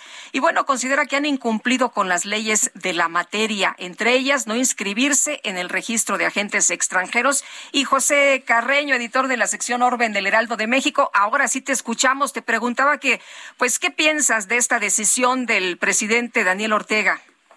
Mira, yo diría que es un paso más, ¿no? Esto estamos hablando desde el año pasado, estamos viendo decisiones que implican eh, el encarcelamiento de líderes de oposición, implican la más de 280 o 270 organismos no gubernamentales desaparecidos en base a leyes dictadas literalmente de noche hace año y medio, mientras estaba la pandemia de, de COVID-19 y, determinadas por una por la mayoría del partido del actual Partido Sandinista.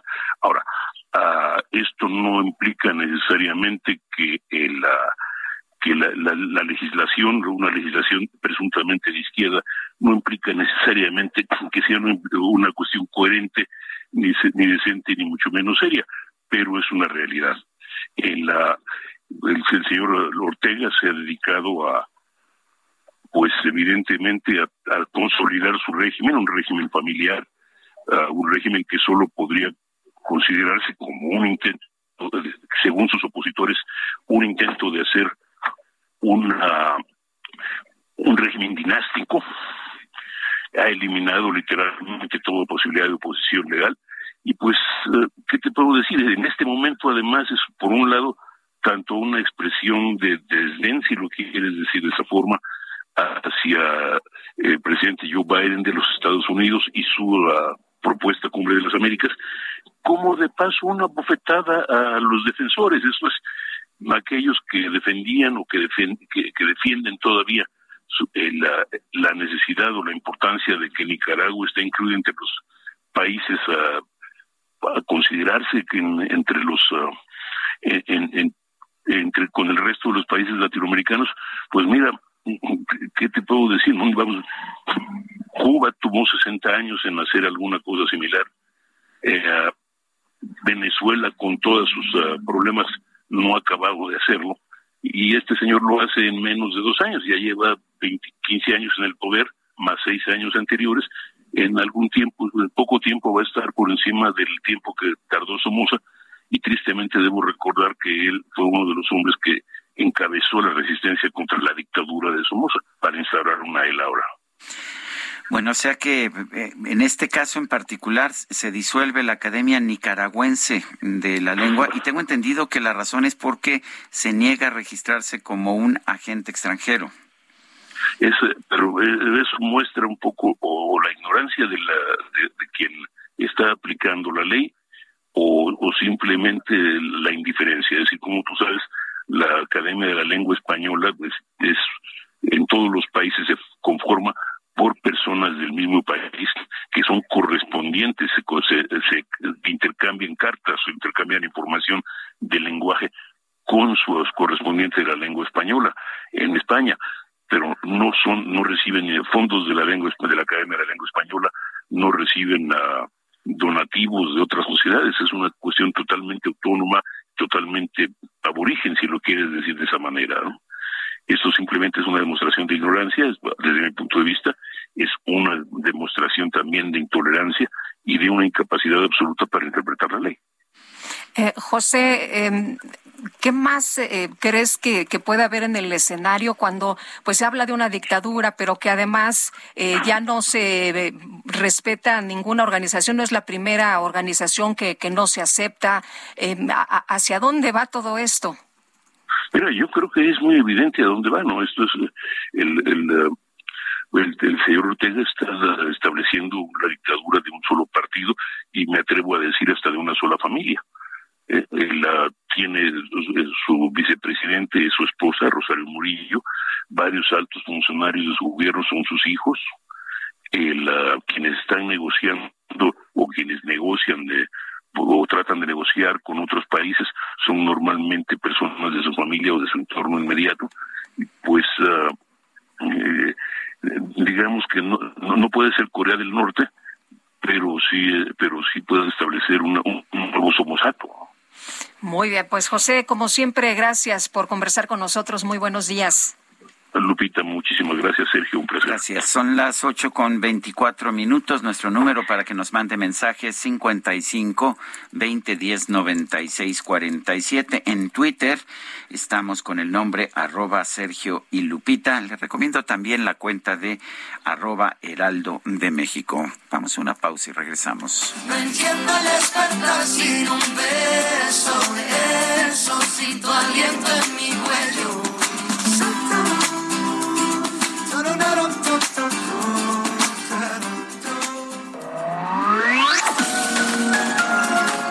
Sarmiento y Lupita Juárez quieren conocer tu opinión, tus comentarios o simplemente envía un saludo para ser más cálida esta mañana. Envía tus mensajes al WhatsApp 5520 109647.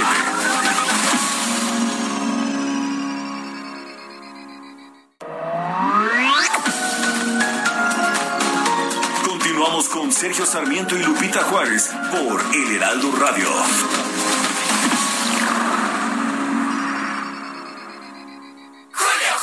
Llegó una oferta muy fresca. Aprovecha que la cebolla blanca está a 19.80 el kilo. Sí, a solo 19.80 el kilo. Y el tomate guaje a 14.90 el kilo. Sí, a solo 14.90 el kilo.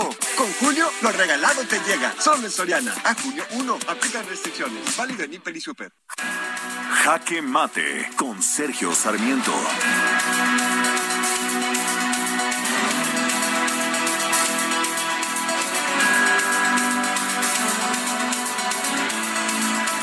Fonatur, la institución que preside Javier May, que está llevando a cabo por lo menos una parte de la construcción del tren Maya, dio a conocer ayer un documento titulado continuará obra del tren Maya para orgullo del pueblo de México. Señala este comunicado que la suspensión judicial sobre la obra del tren Maya en el tramo 5 sur es definitiva únicamente hasta que se resuelva de fondo la manifestación de impacto ambiental del proyecto actualmente en trámite. Sin embargo, quizás el propio Javier May no se da cuenta de que la manifestación de impacto ambiental se debe tramitar, se debe presentar en primer lugar a la Secretaría del Medio Ambiente y obtener una autorización de esta antes de empezar los trabajos de una obra de infraestructura como el tren Maya. No se debe hacer durante, no se debe hacer después. La suspensión definitiva podrá ser levantada por el juez si considera que se han salvaguardado los derechos que se habían violentado, eh, si hay realmente una protección al medio ambiente, pero no podemos cerrar los ojos ante el hecho de que Fonatur y el gobierno de la República han violado la ley, han violado este requisito de contar con una manifestación de impacto ambiental previa a la realización de un trabajo. Y el gobierno no puede decir que no sabía. Esta ley, esta ley de equilibrio ecológico, la Ley General de Equilibrio Ecológico existe desde el 2015. ¿Y qué cree usted? Fue impulsada por los legisladores de izquierda, no por los conservadores a quienes el presidente de la República acusa hoy de todos los males del país. Y este primer gobierno de izquierda, sin embargo, se niega a respetar esta ley promovida por los gobiernos de izquierda. Vale la pena señalar que la ley no establece que no pueda haber absolutamente ningún impacto ambiental con una obra de infraestructura como esta. Se entiende que toda obra, toda obra de infraestructura va a tener impactos ambientales. Lo que busca es que haya equilibrios, lo que busca es que haya una remediación. Habrá que ver cuáles son las propuestas de remediación que surgen en la manifestación de impacto ambiental y si esta es aceptada por la Secretaría del Medio Ambiente, que pese a ser dominada por el gobierno de la República, tiene a muchos especialistas que se niegan a simple y sencillamente dar una autorización sin realmente considerar los problemas que tiene esta obra. Vamos a ver qué sucede, pero por lo pronto la, la declaración de Fonatur en el sentido de que la obra va a continuar pues es una simple manifestación de optimismo ambiental, así lo podríamos llamar, porque hasta este momento la obra está suspendida y si continúa la obra por parte del gobierno, el gobierno estará incurriendo en un desacato a una decisión judicial que es un delito grave. Yo soy Sergio Sarmiento y lo invito a reflexionar.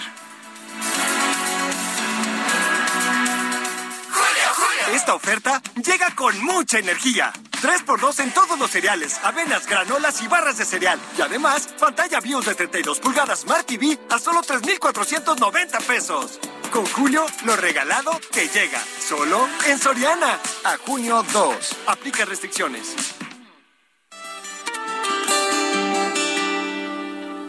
No queda más que tú, no quedo más que yo en este extraño salón. Sin nadie que nos diga dónde, cómo y cuándo nos besamos. Tenía ganas ya de pasar junto a ti unos minutos soñando. Sin un reloj que cuente las caricias que te voy dando. Juramento de sal y limón. Prometimos querernos los dos. Echado de menos. Jewelry isn't a gift you give just once. It's a way to remind your loved one of a beautiful moment every time they see it. Blue Nile can help you find the gift that says how you feel and says it beautifully with expert guidance and a wide assortment of jewelry of the highest quality at the best price. Go to BlueNile.com and experience the convenience of shopping Blue Nile, the original online jeweler since 1999. That's BlueNile.com to find the perfect jewelry gift for any occasion. BlueNile.com. Es Pablo Alborán, aquí nos ofrece Te he echado de menos. Y sí, a veces, ¿no? La ausencia hace que lo eche, eche uno de menos a quien no se encuentra aquí. No que Guadalupe me ha echado de menos en la semana y pico siempre. fuera, pero bueno, se sabe que así es esto de la vida. No, yo sí te extraño cuando no andas por aquí, debo reconocer. Ay, mi querido Sergio, pues es que de vez en cuando hay que tomar vacaciones. A veces hay que A descansar. veces hay que descansar. Bueno, yo no descansé, yo, yo me, me reservo mi descanso para un poquito más adelante. Sí, ¿verdad? Que nos vamos a ir, nos les vamos a ir por ahí de, de julio. En julio, una Sí. semana yo. Creo que Una semanita y una semanita. Qué rico, ¿verdad? Muy bien. Bueno, vámonos con el Químico Guerra. El Químico Guerra con Sergio Sarmiento y Lupita Juárez. ¿Cómo estás, Químico Guerra? Muy buenos días. Lupita y Sergio, eh, Sergio se eh, extraña a alguien porque se tiene memoria, ¿no? La, la memoria de esa persona. ¿Cómo es la memoria? ¿Cómo se forma? ¿Y por qué se pierde la memoria? ¿Cómo es que nos acordamos, Sergio Lupita, del nombre de nuestro mejor amigo en el kinder, al que no hemos vuelto a ver en décadas, y olvidamos el nombre de la persona a la que nos encontramos hace apenas algunos momentos? En otras palabras, ¿por qué algunos recuerdos permanecen estables durante muchísimos años y otros se desvanecen en minutos? Ahora investigadores del Instituto Tecnológico de California, el famoso Caltech, han encontrado que memorias fuertes y estables están codificadas por equipos o conjuntos de neuronas, todas actuando en sincronía, produciendo una redundancia que les permite permanecer con el tiempo. O sea, se van retroalimentando estos equipos o estos grupos de neuronas. El doctor Carl Lois del Instituto de Neurociencias, ahí en Caltech, y su equipo han publicado en Science este descubrimiento que tiene implicaciones, el Lupita, para entender cómo se afecta la memoria después de un daño cerebral, cómo decoramos, eh, cómo, eh, eh, por, ejemplo, también eh, cómo derrames eh, cerebrales o la enfermedad de Alzheimer producen esta pérdida de memoria. La memoria es tan fundamental para el comportamiento humano que cualquier daño a ella puede impactar severamente nuestra vida diaria. La pérdida de memoria que ocurre naturalmente al envejecer puede ser un obstáculo significativo para los adultos mayores. La pérdida de memoria eh, causada por enfermedades, más notoriamente el Alzheimer, tiene consecuencias devastadoras que pueden interferir con las rutinas más básicas como reconocer a parientes cercanos o recordar cómo llegar a casa. Este descubrimiento, Sergio Lupita, ayudará a diseñar tratamientos que impulsen el reclutamiento de un mayor número de neuronas para codificar memorias y evitar su pérdida. Estamos en este umbral de encontrar estos grandes secretos, por ejemplo, de cómo se, se forma y cómo es que se pierde la memoria para poder actuar en ese sentido, Sergio Lupita. Pues qué interesante. Muchas gracias, Químico. Muy buenos días. Al contrario, buenos días. Bueno, pues es el químico Guerra y efectivamente, como se acuerda uno de lo de hace 30 años, pero no se acuerda uno de lo de ayer, ¿verdad? bueno, dicen que eso viene con la bola también. ¿La bola de años? Con la bola de años. La Secretaría de Gestión y Protección Civil de la Ciudad de México, eh, la secretaria Miriam Ursúa aseguró que ya pasó la polémica por el dictamen que realizó la empresa DNV sobre la línea 12 del metro. Cintia Stettin nos tiene la información. ¿Qué tal? Muy buenos días, Sergio Lupita. Buenos días al auditorio. Pues así como lo comentas, la secretaria de, de Gestión y Protección Civil de la Ciudad de México, Miriam Ursúa, aseguró que ya pasó la polémica por el dictamen de la empresa noruega DNV esto al asistir al Congreso Capitalino para recibir la Medalla de Protección Civil 2021. La funcionaria local explicó que los dictámenes realizados por la Fiscalía y los primeros de la empresa noruega determinaron que fue por fallas en la construcción, diseño y supervisión de la obra que pues eh, se desplomó esta trave de la línea 12 del metro.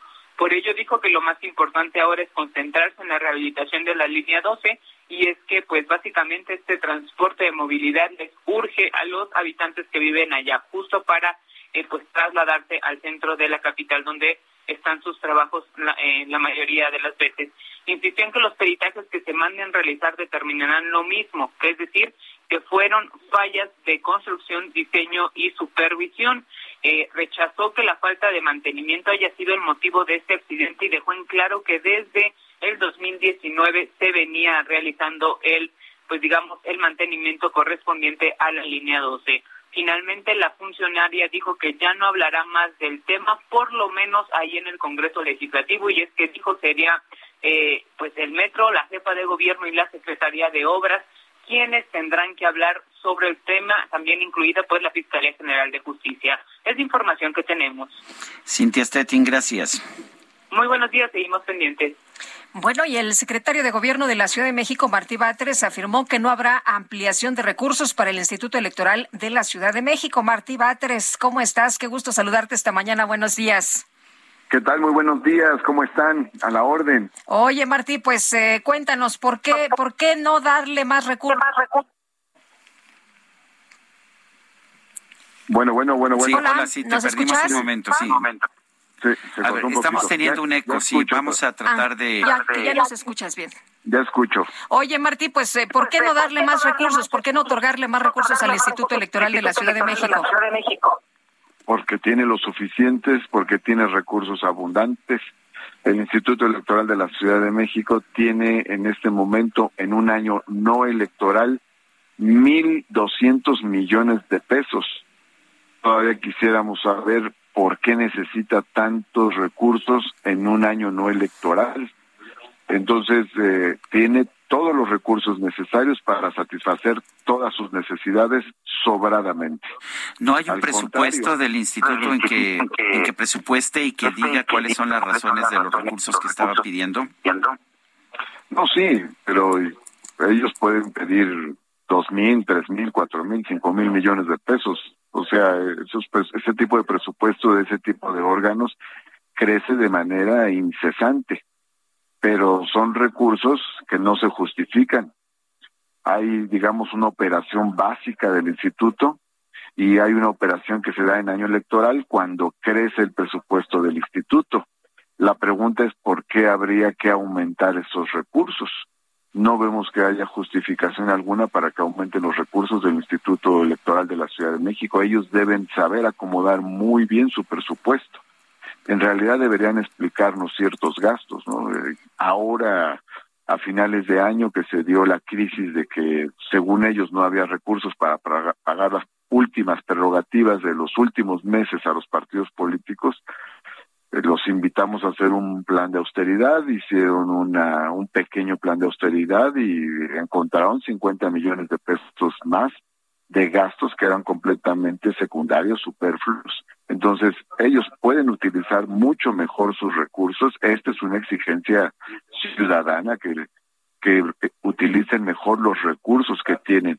Ahí está, por ejemplo, nada más para poner un ejemplo, los consejeros eh, ganan más que el presidente de la República. Eh, también tendrían que explicar por qué esa situación, en su caso. Entonces, tienen, tienen tela de dónde cortar, tienen suficientes recursos.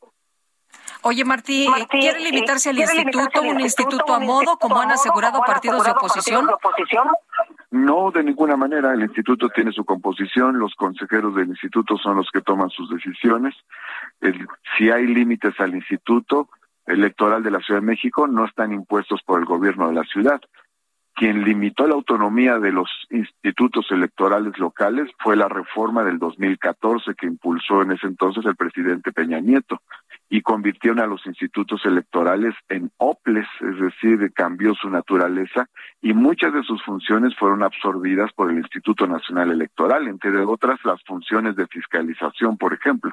Entonces, el gobierno de la ciudad no tiene ningún deseo de limitar la autonomía del instituto y el instituto tomará sus decisiones. Sin embargo, sí es responsabilidad del gobierno de la ciudad cuidar muy bien cada peso, cada centavo que se gasta en la Ciudad de México para que tenga el mejor aprovechamiento en beneficio de la ciudadanía. El gobierno de la Ciudad de México, Martí, eliminar a este Instituto Electoral de la Ciudad de México como, pues, como el gobierno de la República busca eliminar el Instituto Nacional Electoral. Ese es otro debate. La reforma que se abordó ahora en el Congreso de la Ciudad de México es una reforma muy sencilla que adelgaza algunas áreas hipertrofiadas, especialmente, por ejemplo, eh, la Contraloría Interna. La Contraloría Interna del Instituto creció a partir de reformas que hicieron hace dos legislaturas y pasó de, este, tener un cierto número de integrantes, eh, tenía como 25 funcionarios de alto nivel a tener 42 funcionarios de alto nivel, tuvo un crecimiento de un 68% esa área pero no fue la única área que creció, hubo áreas que se duplicaron, por ejemplo, hay dos instancias de atención a organismos públicos externos, para ponerte otro ejemplo, y se duplican las funciones de fiscalización que realiza el Instituto Nacional Electoral, para poner otro, entre otros ejemplos. Entonces, la, este, el crecimiento de estas áreas han hecho que sea más oneroso el gasto del propio instituto. Estos son datos incluso que se tienen pues a partir del intercambio de información con los propios consejeros del Instituto Electoral de la Ciudad de México. Muy bien, pues Martín, muchas gracias por conversar con nosotros esta mañana. Buenos días. Muchas gracias, muy buenos días. Solo les comento para finalizar que aún con la reforma que se hizo al Instituto Electoral de la Ciudad de México, el instituto eh, para empezar, sigue existiendo y para continuar, el Instituto Electoral sigue manteniendo el mismo presupuesto que le aprobó el Congreso local en diciembre pasado, es decir, no se redujo su presupuesto, sigue teniendo el mismo, solo se reacomoda para que pueda cumplir con sus funciones constitucionales. Con sus obligaciones constitucionales, particularmente el pago de las prerrogativas a los partidos políticos, que es obligación del instituto y que el año pasado estuvo a punto de no cumplirla. Para eso fue la reforma esencialmente que se hizo y también para evitar que dentro del instituto haya determinadas cuotas partidistas que no le corresponde al instituto estar entregando. Bueno, pues gracias Martí Batres por conversar con nosotros. nosotros. Ya vendrá después el otro debate nacional, que corresponde al Congreso de la Unión. Gracias, sí. Son las ocho con cuarenta y siete. Nos dicen nuestros radioescuchas eh, que se estaba escuchando un eco en esta entrevista en, nuestras voces. Esto se estaba escuchando al aire en radio. Nos decían aquí nuestros técnicos que no se estaba escuchando al aire. Nosotros sí los, lo escuchábamos y nos costaba de hecho trabajo realizar las preguntas por este eco. Eh, nos disculpamos. No, no sabemos hasta este momento qué estaba produciendo este eco, que era nada más en nuestras voces, no en las voces de Martín Él se escuchaba muy bien. Nos dicen al aire. Bueno, el, el, hecho está en que quienes nos venían escuchando en radio nos dicen que eh, sí se escuchaba este eco. Ofrecemos una disculpa. Estamos tomando medidas para, en primer lugar, para tratar de saber qué ocurrió y en segundo, para que no vuelva a ocurrir. Y el informe mensual de finanzas públicas de la Secretaría de Hacienda eh, pues señaló varias cosas, señaló, eh, entre otras cosas, que aumentaron los ingresos del sector público en 5.9% de enero a abril del 2022 en comparación con el año pasado. Nada más en abril el incremento es de 14.2%. Eh, hubo, sin embargo, una caída del IEPS, este impuesto especial sobre productos, uh, sobre productos y servicios, eh, que se cobra particularmente a los combustibles y algunos otros productos. Pero en fin, vamos a conversar con Janet Quiroz Zamora, subdirectora de análisis económico de Grupo Financiero Monex. Janet Quiroz, gracias por tomar nuestra llamada. Eh, ¿qué, ¿Qué podemos ver? ¿Cuáles son las grandes tendencias que podemos ver en este informe de abril de las finanzas públicas y de la deuda pública también? Sí, claro que sí. Muy buenos días, eh, Sergio. Muy buenos días, Lupita. Hola, ¿qué tal? Buenos días. Eh, y bueno, pues justo como lo mencionan ayer en la tarde, eh, Hacienda dio a conocer su reporte de finanzas públicas al mes de abril y vimos eh, pues mucha información bastante bastante interesante, como ya lo mencionaban, sobre todo llamó la atención pues ese incremento tan significativo del 19% en el mes de abril, únicamente descontando este el cuarto mes del año y este crecimiento eh, pues se debió en manera eh, importante por un crecimiento muy significativo de los ingresos petroleros que crecieron 76.3%. Este crecimiento eh, pues sin duda tiene que ver con el avance en el precio de, de los energéticos, particularmente del petróleo, que pues en el mes de mayo de abril, perdón, que fue el reportado, pues vimos en mayor medida el impacto de el crecimiento tan importante en los precios de algunos commodities derivados de la invasión de Rusia a Ucrania. Y esto eh, pues eh, vemos que eh, pues derivó en que digamos, se apuntara este crecimiento del 76.3. Además, o sea, pues eh, vemos que es un eh, es el segundo crecimiento que se da eh, pues por arriba del 70%. En marzo tuvimos un incremento real del 73.4% y sin duda nos llama la atención estas variaciones tan altas, considerando que el año pasado pues también se registraron crecimientos pues muy importantes, inclusive en abril, o sea, el crecimiento fue de tres dígitos, de 179% en abril del 2021. Y bueno, pues esto, o sea, como les, les señalo, pues eh, derivó en que tuviéramos eh, pues esta variación del 19%. Pero más allá de esto, o sea, que eh, pues se obedece a eh, pues un, una, un incremento en precios internacionales. Además de esto, vemos que en abril, o sea, los ingresos eh, tributarios también presentaron un crecimiento eh, pues muy significativo lo que respecta a los ingresos tributarios que crecieron 14.2% y desglosando por pues cada uno de los impuestos que, que se recaudan por esta vía, pues vemos que el ISR creció 35.3% en abril eh, y bueno, pues una de las razones por las cuales eh, pues se presentó este crecimiento eh, pues es porque ha aumentado la base gravable considerando que pues después de la aprobación de esta ley de outsourcing pues muchas personas integraron o sea al sector formal de la economía y ante ello pues también o sea pues esto implica que pues estas personas pues igual pues tengan que pues pagar un mayor impuesto o más bien que paguen impuestos que antes no lo hacían eh, y bueno, pues eh, habrá que, o sea, si bien es una, una tasa eh, pues bastante elevada igual, o sea, habría que matizar considerando que en abril del año pasado se tuvo pues una reducción de poco más del 16%. También tuvimos una, tenemos, partimos de que pues tenemos una baja base de comparación de abril a abril en lo que respecta a la recaudación del ISR, pero aún así eh, pues es un es un dato positivo ya que en el acumulado o sea de, enero a abril tenemos un avance del 17.7% además de esto eh, pues también eh, vemos que en lo que respecta al IVA que pues es este impuesto que pues explica eh, principalmente por los niveles de consumo que tiene la población en el país.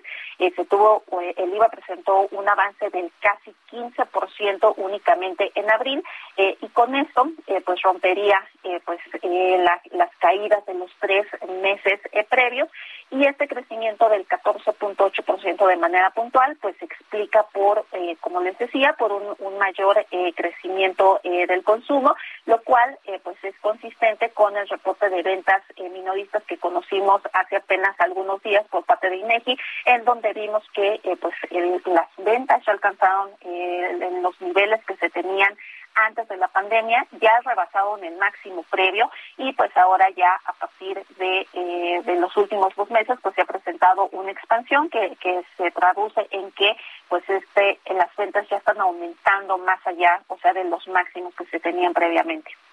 Muy bien. Oye, Janet, eh, entonces, mayor recaudación de ISR, em, ya nos cuentas del IVA, pero del ISR, ¿qué? ¿Porque están siendo más cumplidos o porque están siendo más eficientes?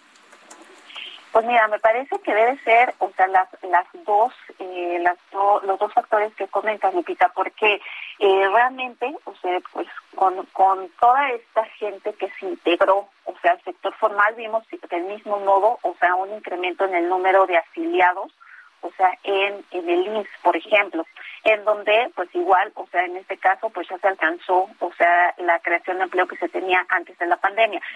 Si bien, o sea, se ha mencionado o hemos visto que, eh, pues no se, no se debe a nuevos empleos, sino más bien, o sea, se debe a que, eh, pues, eh, más personas que estaban dentro del sector informal se integraron a la formalidad. Muy bien. Bueno, pues muchas gracias, muchas gracias por hablar con nosotros, Janet Quiroz Zamora, subdirectora de análisis económico de Grupo Financiero Monex. Muchas gracias a ustedes. Eh, les mando un fuerte abrazo a ustedes y a todo el auditorio. Buenos días, igualmente. Regresamos. Sergio Sarmiento y Lupita Juárez quieren conocer tu opinión, tus comentarios o simplemente envía un saludo para ser más cálida esta mañana. Envía tus mensajes al WhatsApp 5520 109647.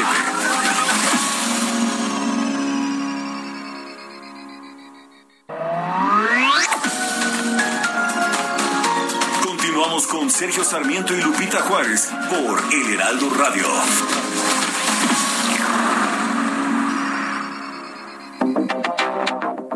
Muy buenos días, Andrés Reyes desde el Estado de México. Felicidades por el programa, me encanta escucharlos todas las mañanas. Lupita, Sergio, que tengan una excelente jornada. Eh, con relación a lo que están haciendo de culpar siempre al pasado, en serio, ya es el colmo. No cabe duda de que la gente que votó por ellos, pues por el gobierno actual, López Obrador y toda su, bueno, todos sus séquitos, pues están bien representados, puras estupideces durante este año. Culpar al pasado y creo que eso es lo que nos espera si siguen las cosas como van, ya que si escuchamos tanto a Claudia Sheinbaum como a los candidatos que él tiene como carchor corcholatas, pues están lo mismo, culpar al pasado, nunca son responsables de lo que pasa y no vamos lejos, que es lo que ahorita está pasando con la línea 12. Ya lo dieron como un punto muerto que no se toque el tema, que no fue culpa de Claudia Sheinbaum y tan tan. Que tengan un excelente día. Bendiciones.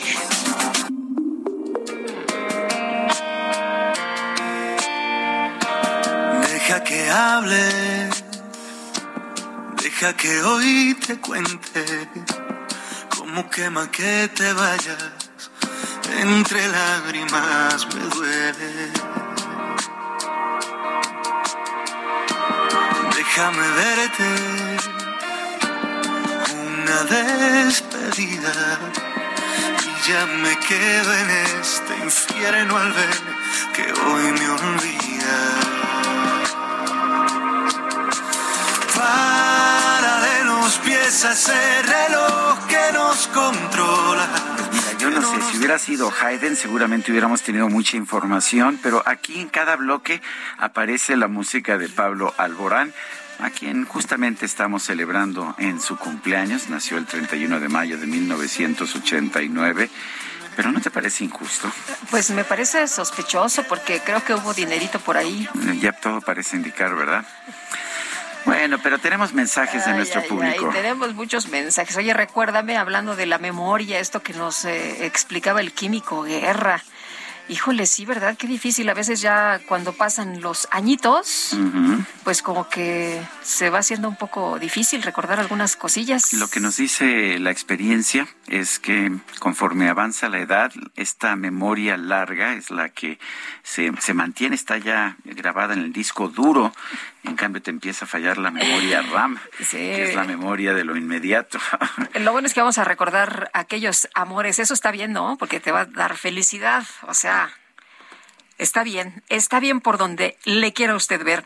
Oye, nos dice una persona en el auditorio que no encuentro su nombre. Cuando AMLO fue jefe de gobierno de la Ciudad de México, daba razón y apoyo a la afectación natural de cualquier predio en la capital y ahora se brinca para realizar el tren Maya. Pero más coraje le va a dar cuando esa península se hunda a razón de calentamiento mundial, ya que los glaciares se siguen derritiendo. Dice otra persona, Sergio Lupita, mis mejores deseos para ustedes en este lluvioso día. Felicito a ese par de comunicadores exitosos que cada día nos traen las noticias verídicas de la República Mexicana y el mundo entero. Soy orgullosa de ser chiapaneca, pero nuestro Chiapas está en el abandono total. Desde gobiernos anteriores hasta ahora seguimos en el olvido. Me gustaría que los sistemas de infraestructura tengan mantenimiento, así como los hospitales y los centros de salud. Bueno, pues eh, vamos, vamos a otros, eh, a otros temas y nos vamos al resumen, ¿no? Ah, Bueno, vámonos a, otras cosas. Pese al amparo definitivo al tramo 5 del tren Maya, el presidente Andrés Manuel López Obrador afirmó que no podrán detener la construcción de esta obra emblemática de su gobierno. Adelantó que irán a todas las instancias necesarias y se van a presentar todos los recursos para reanudar la obra, pues este amparo, bueno, no quita el dedo del renglón, insiste el presidente de la República en que no es un tema del medio ambiente ni de la preservación de especies. Dice que es politiquero.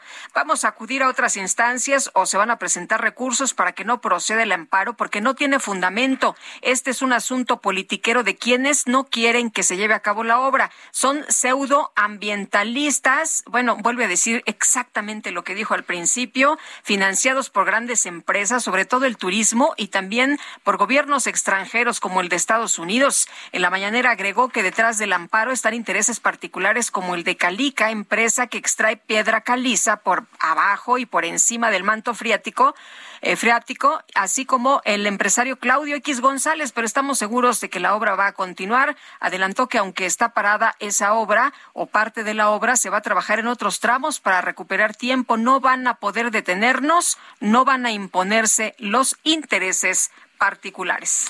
Son las nueve de la mañana con seis minutos. Esta mañana, Miguel Malo Serrano, representante de la Organización Panamericana de la Salud, entregó al presidente López Obrador el premio del Día Mundial sin Tabaco 2022 por las acciones del gobierno federal en esta materia. Por ello, señor presidente, me honro en nombre del doctor Tedros y de nuestra directora de la Organización Panamericana de la Salud, la doctora Caricia Tien, entregarle, me permite el presente que, que es así. Día Mundial sin Tabaco, 31 de mayo de 2022.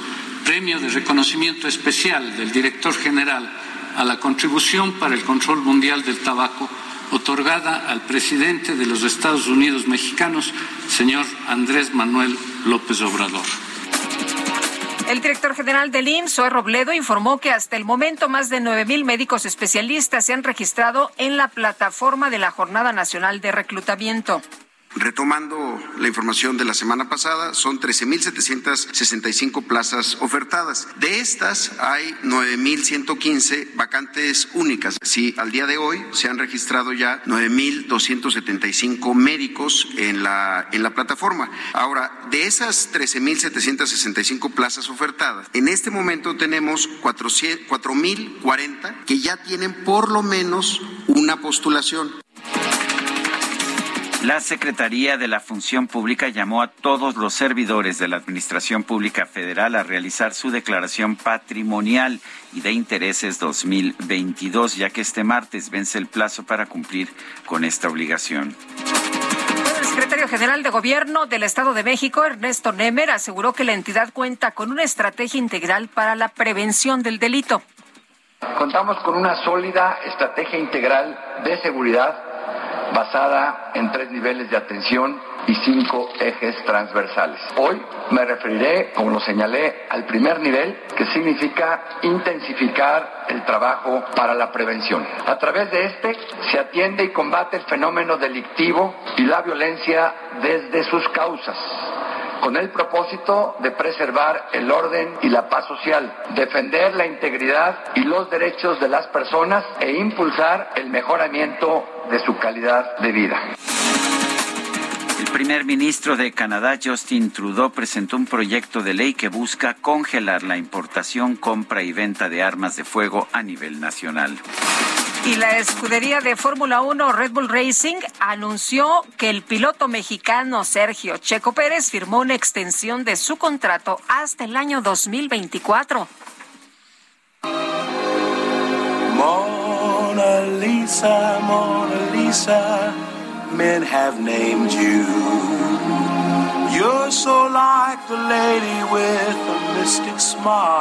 La policía de París detuvo a un hombre de 36 años que ingresó al Museo del Louvre disfrazado como anciana para arrojar un pastel a la Gioconda, la famosa pintura de Leonardo da Vinci, la Mona Lisa, al tiempo que gritaba a los presentes que pensaran en la tierra.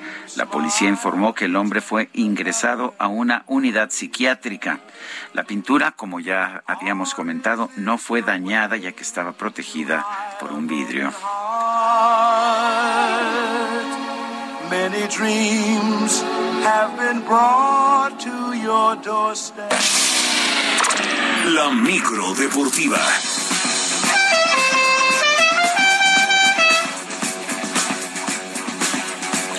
Bueno, la micro deportiva con la música que le gusta a Julio Romero. ¿Cómo estás, mi querido Julio? Muy buenos en, días. en homenaje, ¿verdad? Sí. Muy bien, Sergio Lupita, amigos del auditorio, qué placer saludarles.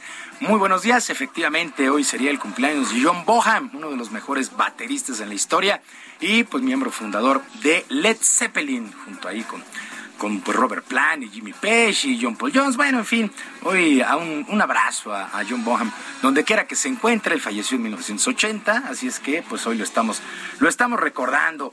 Bueno, ya lo decían ustedes y la verdad es que despertamos con una noticia extraordinaria porque luego de su histórica victoria el pasado domingo allá en Mónaco, el piloto mexicano eh, Sergio Pérez pues ha renovado contrato con Red Bull hasta el 2024 en la Fórmula 1 de automovilismo. a través de sus redes sociales. El tapatío presentó un emotivo video con este anuncio y pues de tal manera terminaron ya las especulaciones sobre su futuro. Se hablaba de que no iba a renovar, que solamente un año, que pues, Red Bull le estaba, le estaba dando largas, pero me parece que eh, pues ha sido muy merecida esta extensión. Entró con un año, ¿no? Y ahora es Entró con un año, exactamente, y, ahora, son dos adicionales. 2024. Me parece que es la etapa más tranquila de, de Sergio Pérez en la Fórmula 1, ¿no? Son dos años con una escudería muy competitiva. Dos años más, más lo que le falta esta temporada. Sí, esta temporada. dos años y medio. Dos años de, y medio, exacto. De no preocuparse de dónde, de quién lo va a contratar y qué escudería va a estar corriendo. Sí, y sabemos que en la Fórmula 1, por ahí de la mitad, tres cuartos de temporada, comienzan a anunciarse los cambios. Ahí sí no se andan con, con rodeos, ¿no? Ahí sí te vas, pues te vas, te llegas a este equipo, terminan, etcétera, etcétera pero insisto, creo que serán los años más tranquilos de Sergio Pérez en la Fórmula 1. Felicidades, muy, muy merecida esta extensión de contrato hasta el 2024 con Red Bull. Y las Chivas Rayadas del Guadalajara se llevaron el título de campeona de campeonas en la Liga Femenil MX luego de imponerse en penaltis a las Rayadas del Monterrey. El duelo de vuelta de esta final terminó empatado sin goles y pues eh, con un empatado un gol en el marcador global, lo que ocasionó la tanda de penaltis. Poco antes de que terminara el tiempo regular al minuto 90, el técnico de las Chivas, Juan Alfaro, hizo un cambio realmente estratégico al ingresar a la portera Blanca Félix, que a la postre atajó dos disparos y se convirtió pues en la heroína. Por supuesto, Blanca Félix se convirtió en la jugadora del partido.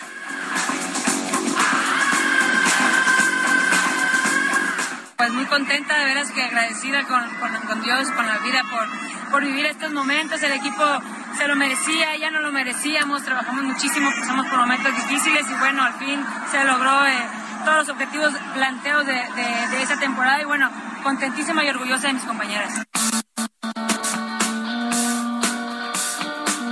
Chivas femenil dando la cara por la institución, campeonas hace unos cuantos días de liga y ahora campeona de campeonas. Allá mismo en Guadalajara, más de 30 mil aficionados se dieron cita por las principales calles del centro para presenciar el desfile de los campeones rojinegros del Atlas y como parte de los festejos por el bicampeonato logrado en el fútbol mexicano. En un camión descapotado, pues las principales figuras de este Atlas, como Julio Furch, como el portero Camilo Vargas, pues estuvieron presentes y fueron de los más ovacionados. Luego del recorrido, el plantel subió a un templete en la Plaza de los Niños Héroes para seguir con la celebración y pues felicidades al Atlas que pues tardaron 70 años en ganar un título y ahora llevan dos de manera consecutiva. Es la locura allá en Guadalajara con este equipo de los rojinegros del Atlas. Y mientras este cuadro rojinegro celebra, pues otros equipos ya listan la próxima campaña que estará arrancando el primero de julio.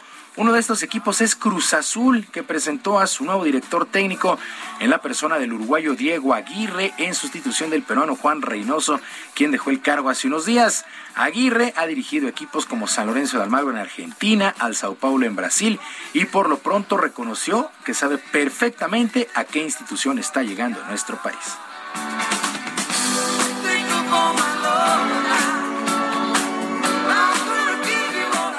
Como dije, es una institución que conozco muy bien. Tengo amigos que han sido futbolistas acá. Tengo entrenadores a los, cuales respeto mucho, que, fueron entrenadores de Cruz Azul. He tenido diálogos con, casi todos a lo largo de, del tiempo y siempre ponían a Cruz Azul como una institución modelo y como un club este, importante a, todo nivel.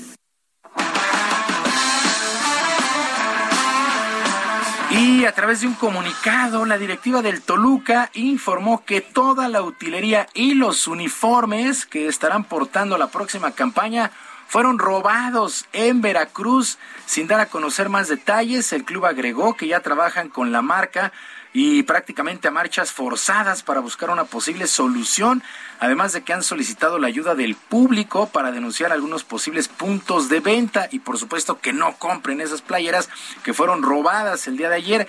La Fiscalía del Estado de México ya se puso en contacto con los directivos para localizar toda la ropa deportiva. Así es que me robaron al Toluca, le robaron todas las playeras y los uniformes que iban a estar usando pues la próxima campaña. Bueno, todo listo también para que el día de hoy arranque la gran final del básquetbol de la NBA en el Chase Center, casa de los guerreros de Golden State, que estarán recibiendo a los Celtics de Boston en compromiso que es a ganar cuatro de posibles siete duelos. Jason Tatum, Al Horford y Jalen Brown se presentan como las principales figuras de estos Celtics, mientras que los Warriors, pues el eterno Stephen Curry, además de Clay Thompson, Draymond Green y el mexicano Juan Toscano estarán disputando esta final por los guerreros de Golden State. Todo listo para esta gran final por el trofeo Larry O'Brien. De ganar los Celtics, pues se convertirán en el equipo más ganador en la historia de la NBA. Mientras tanto, actividad, actividad en el abierto de tenis de Roland Garros. En estos momentos, cuartos de final en la rama femenil. Cory Goff está venciendo el primer set 7-5 y en el segundo 5-1 a Sloan Stephens, duelo de estadounidenses. Pero la verdad es que el platillo fuerte se viene en un ratito. Alexander Zverev, el alemán, contra el español Carlos Alcaraz. Y Rafael Nadal contra Novak Djokovic, el serbio, será el enfrentamiento 59 entre ambos. Ya, es un clásico. Finales adelantadas. Finales adelantadas, sí. ¿Te acuerdas que ¿Tú sabes contar? a partir de la una con 45.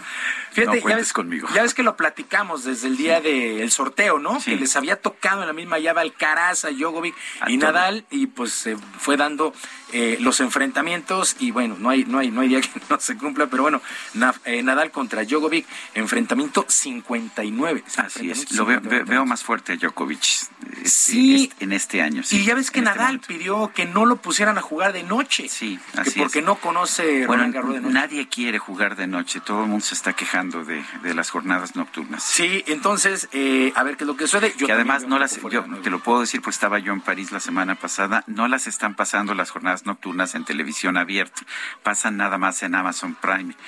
Y esto hace que, pues, que, te quedes sin la mayor parte del público. Uh, bueno, pues de este... público de televisión.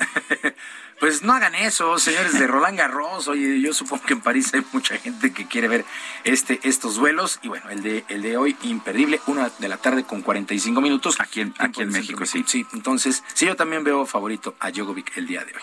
Pues Sergio Lupita, amigos del auditorio, la información deportiva este martes, que es un extraordinario día para todos. Gracias, Julio. Buenos días. Buenos días.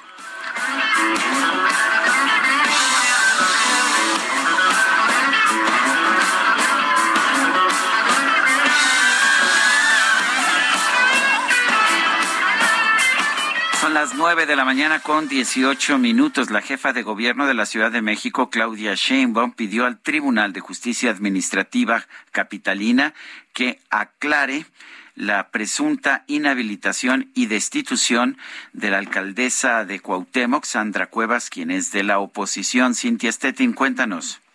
¿Qué tal? Muy buenos días, Sergio. Buenos días al auditorio. Así como lo comentas, la jefa de gobierno de Gobierno, Claudia Sheinbaum, pidió al Tribunal de Justicia Administrativa de la Ciudad de México explicar las razones de la presunta inhabilitación y destitución de la alcaldesa en Cuauhtémoc, Sandra Cuevas. En conferencia de prensa, la mandataria capitalina eh, pues evitó confirmar si esta resolución estaba confirmada o no, sin embargo dijo que será el tribunal quien tendrá que explicarlo. Recordó que este órgano jurisdiccional con el sistema anticorrupción tiene una sala especializada relacionada con responsabilidades administrativas de servidores públicos. Entonces dijo pues que debe ser este tribunal quien salga a decir qué pasa con esta sentencia. Comentarte que pues por su parte la alcaldía Cuauhtémoc dijo que no ha recibido ninguna notificación oficial sobre pues esta eh, inhabilitación y destitución. Incluso ayer salió a señalar la alcaldesa Sandra Cuevas que esto era eh, parte de un proyecto que se está analizando apenas en el tribunal. Y pasando pues a otro tema, la jefa de gobierno eh, también dijo que este domingo lo confirmó ya este, de nueva cuenta, pues que se plantará el agua del huete que, que sustituirá a La Palma en la glorieta de La Palma. Esto será eh, por la mañana. Dijo que habrá un gran festival este domingo ahí en Paseo de la Reforma, aprovechando el paseo dominical eh, pues que se lleva domingo a domingo a cabo aquí en esta eh, vialidad. Dijo que ella junto con la Secretaría del Medio Ambiente Marina Robles encabezarán el evento. Por tanto, pues eh, dijo que podría haber ya sea eh, el sábado 4 en la noche y la madrugada del, del domingo 5. Algunos cortes a la circulación por esta zona pues estarán, digamos, trabajando en la tierra, en el, en el suelo en donde se plantará este ahuehuete. Sin embargo, dijo, se avisará con tiempo. Es la información que tenemos. Cintia Stettin, muchísimas gracias. Seguimos pendientes. Muy buenos días. Bueno, y dice el gobernador de Jalisco, Enrique Alfaro, que le da mucho gusto informar que tanto Ana Michel como Hidrayen Erudiel, reportados como desaparecidos el pasado 28 de mayo en Tlajomulco de Zúñiga, han sido localizados y están con su familia. Como ayer informó la Fiscalía Jalisco, seguirán los procesos de investigación de ambos jóvenes y del caso hasta esclarecer las causas. Lo importante es que están bien.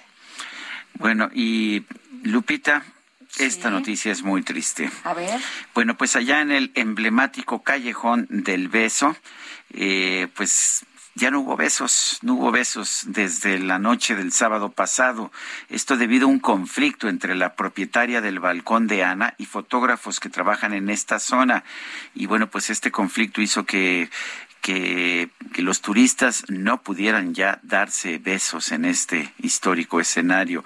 La dueña del inmueble, Norma Luz Gámez, a través de una emisaria, dijo que los uh, fotógrafos están recurriendo a agresiones verbales y creen que tienen exclusividad en ese espacio, mientras que los fotógrafos aseguran que, que la dueña, también propietaria de un local de artesanías, pretende desplazarlos porque su familia comenzó a tomar fotografías en febrero del 2022.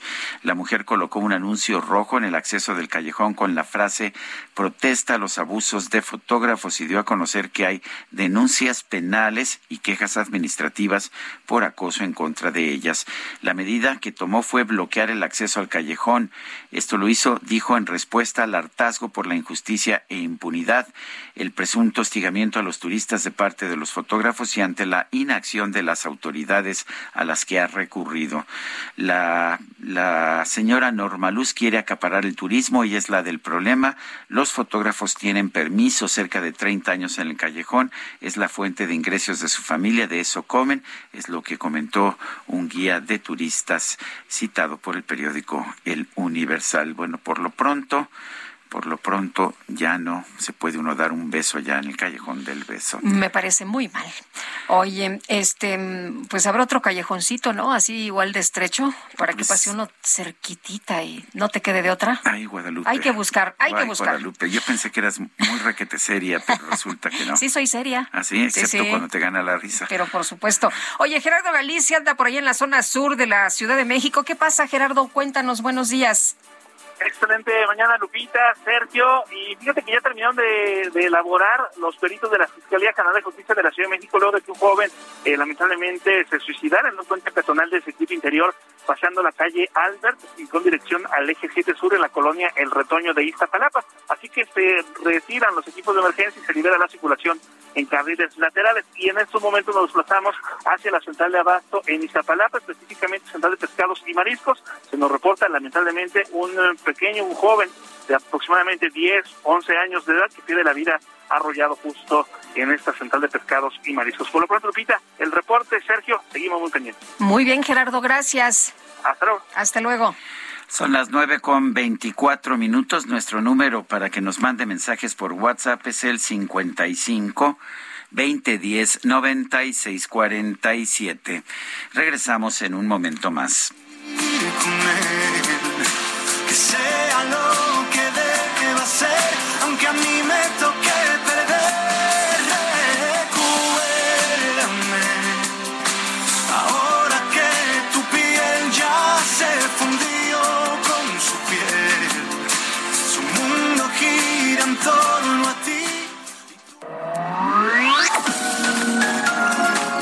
Sarmiento y Lupita Juárez quieren conocer tu opinión, tus comentarios o simplemente envía un saludo para ser más cálida esta mañana. Envía tus mensajes al WhatsApp 5520 109647.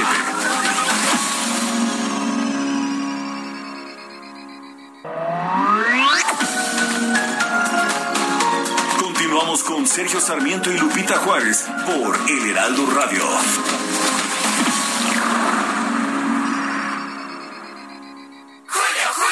Esta oferta llego hasta la cocina. Aprovecha el 3x2 en chiles y vegetales envasados. Y además, 3x2 en todos los helados, paletas y postres Solán en Nestlé. Sí, 3x2. Con Julio, lo regalado te llega. Solo en Soriana. A junio 2. Aplican restricciones. Gastrolab. Historia, recetas, materia prima y un sinfín de cosas que a todos nos interesan. Amigos del Heraldo Radio, soy el chef Israel Arechiga de Gastrolab y el día de hoy les traigo una receta espectacular para que aprendan a hacer un buen dip de habanero. La receta es muy sencilla, media pieza de cebolla blanca morada, ocho piezas de chile habanero sin semillas si no queremos que pique tanto, si no los dejamos completos, una cantidad suficiente de aceite vegetal, unas cuatro cucharaditas, un par de cucharadas bien abundantes de mayonesa, un limón completo para sacar el jugo, sal y pimienta y aquí viene el tip del día, le podemos poner un poquito de comino para especiar semilla de cilantro y le va espectacular. La receta, el procedimiento es muy sencillo. Hay que poner a sofreír la cebolla y que agarre bastante color, porque ese color cenizo es el que le va a dar una característica muy particular a esta salsa. Finalmente vamos a agregar los chiles habaneros, vamos a sofreír durante unos minutos y sacamos del fuego. Ahora sí, a moler con el resto de ingredientes muy muy bien para que tengamos esta textura de dip. Así que bueno, no hay pretexto para no hacer esta salsa el día de hoy, que es una completa delicia y que podemos encontrar la receta en gastrolabweb.com. Llega con todo. 3x2 en todos los vinos de mesa, whiskies, rones, aguardientes, vodkas y además pantalla LG de 50 pulgadas a solo 8,990 pesos. Con Julio, lo regalado te llega. Solo en Soriana. A junio 2. Evita el exceso. Consulta modelo participante. Aplica restricciones. No hace falta que me quites la mirada para que entienda que ya no queda nada. Aquella luna que antes nos bailaba se ha cansado y ahora nos da la espalda.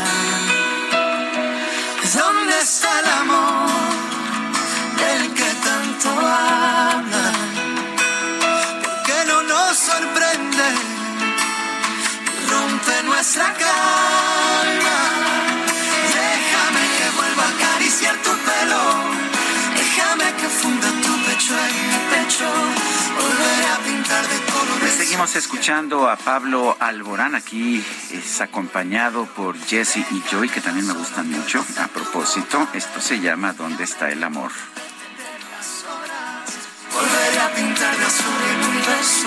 Ay, pues no sé si andan enamoradas o andan desenamoradas nuestras compañeras. Este, pues cualquiera de los dos es- viene a ser una, viene a ser, a ser similar. Ay, ay, ay, bueno.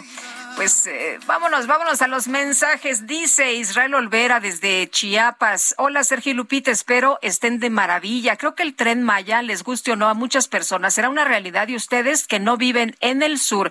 Será difícil que comprendan todos los beneficios, pero siento que ya era hora de que voltearan a ver al sur. Saludos desde Tuxtla Gutiérrez. Eh, dice otra persona, les comento al principio, aquí en Apodaca nos quitaban el abasto de agua el día lunes, tiene dos semanas que nos lo quitan hasta tres días, lo cortan a cualquier hora, no nos da su nombre.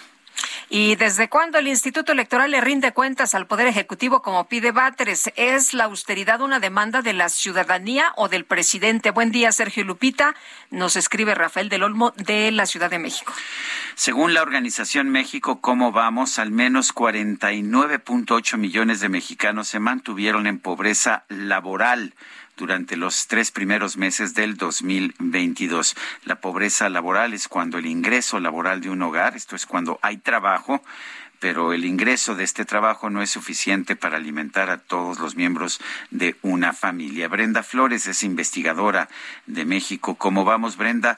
Buenos días. Cuéntanos de esta cifra. ¿Sigue, eh, ¿Sigue estancada la pobreza laboral en nuestro país? Hola, muy buenos días.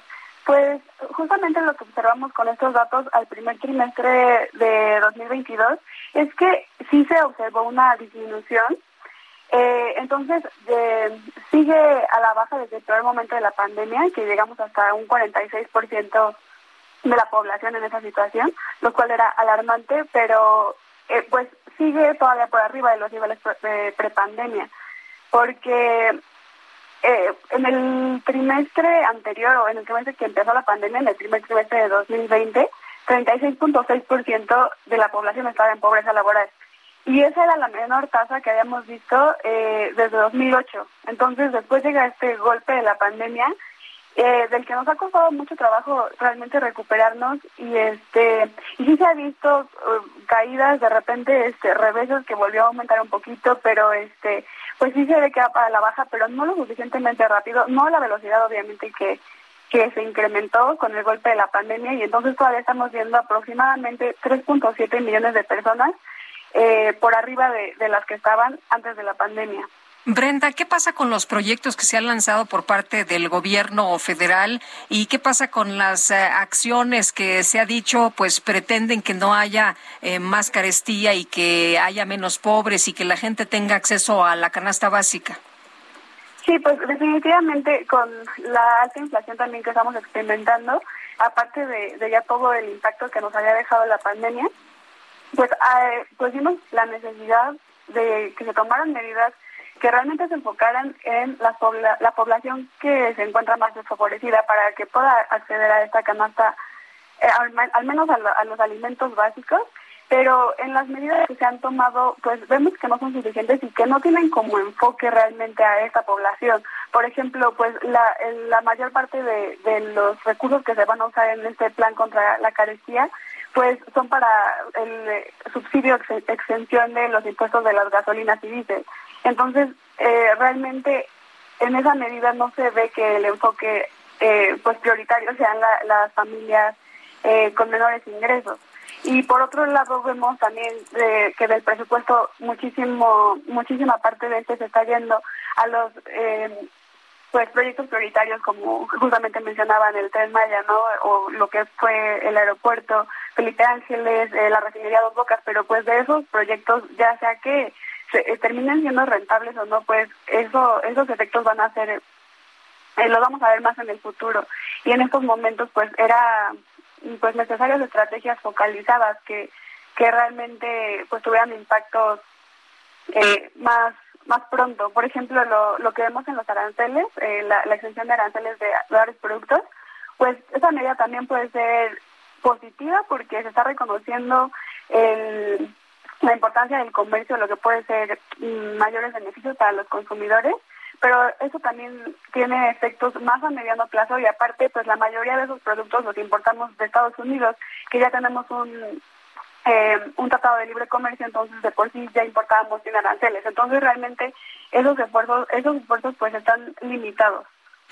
Eh, me llama la atención lo que dices, Brenda, que pues el dinero que hay para, para apoyar a la gente se está utilizando para los subsidios a los combustibles, a las gasolinas. Esto pues no necesariamente favorece a los más pobres, ¿no es así?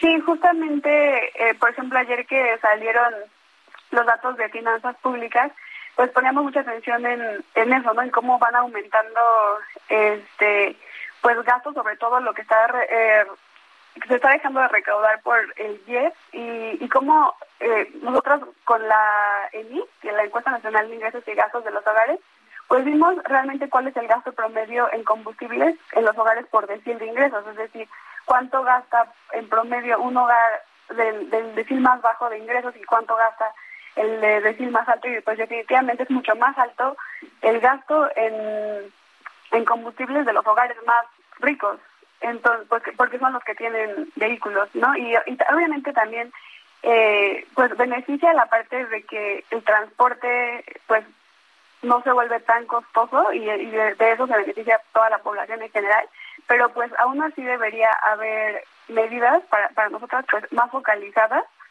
para que realmente pues se cuide el ingreso de y el acceso a, los recursos a los productos más básicos para las familias de justamente los deciles más bajos.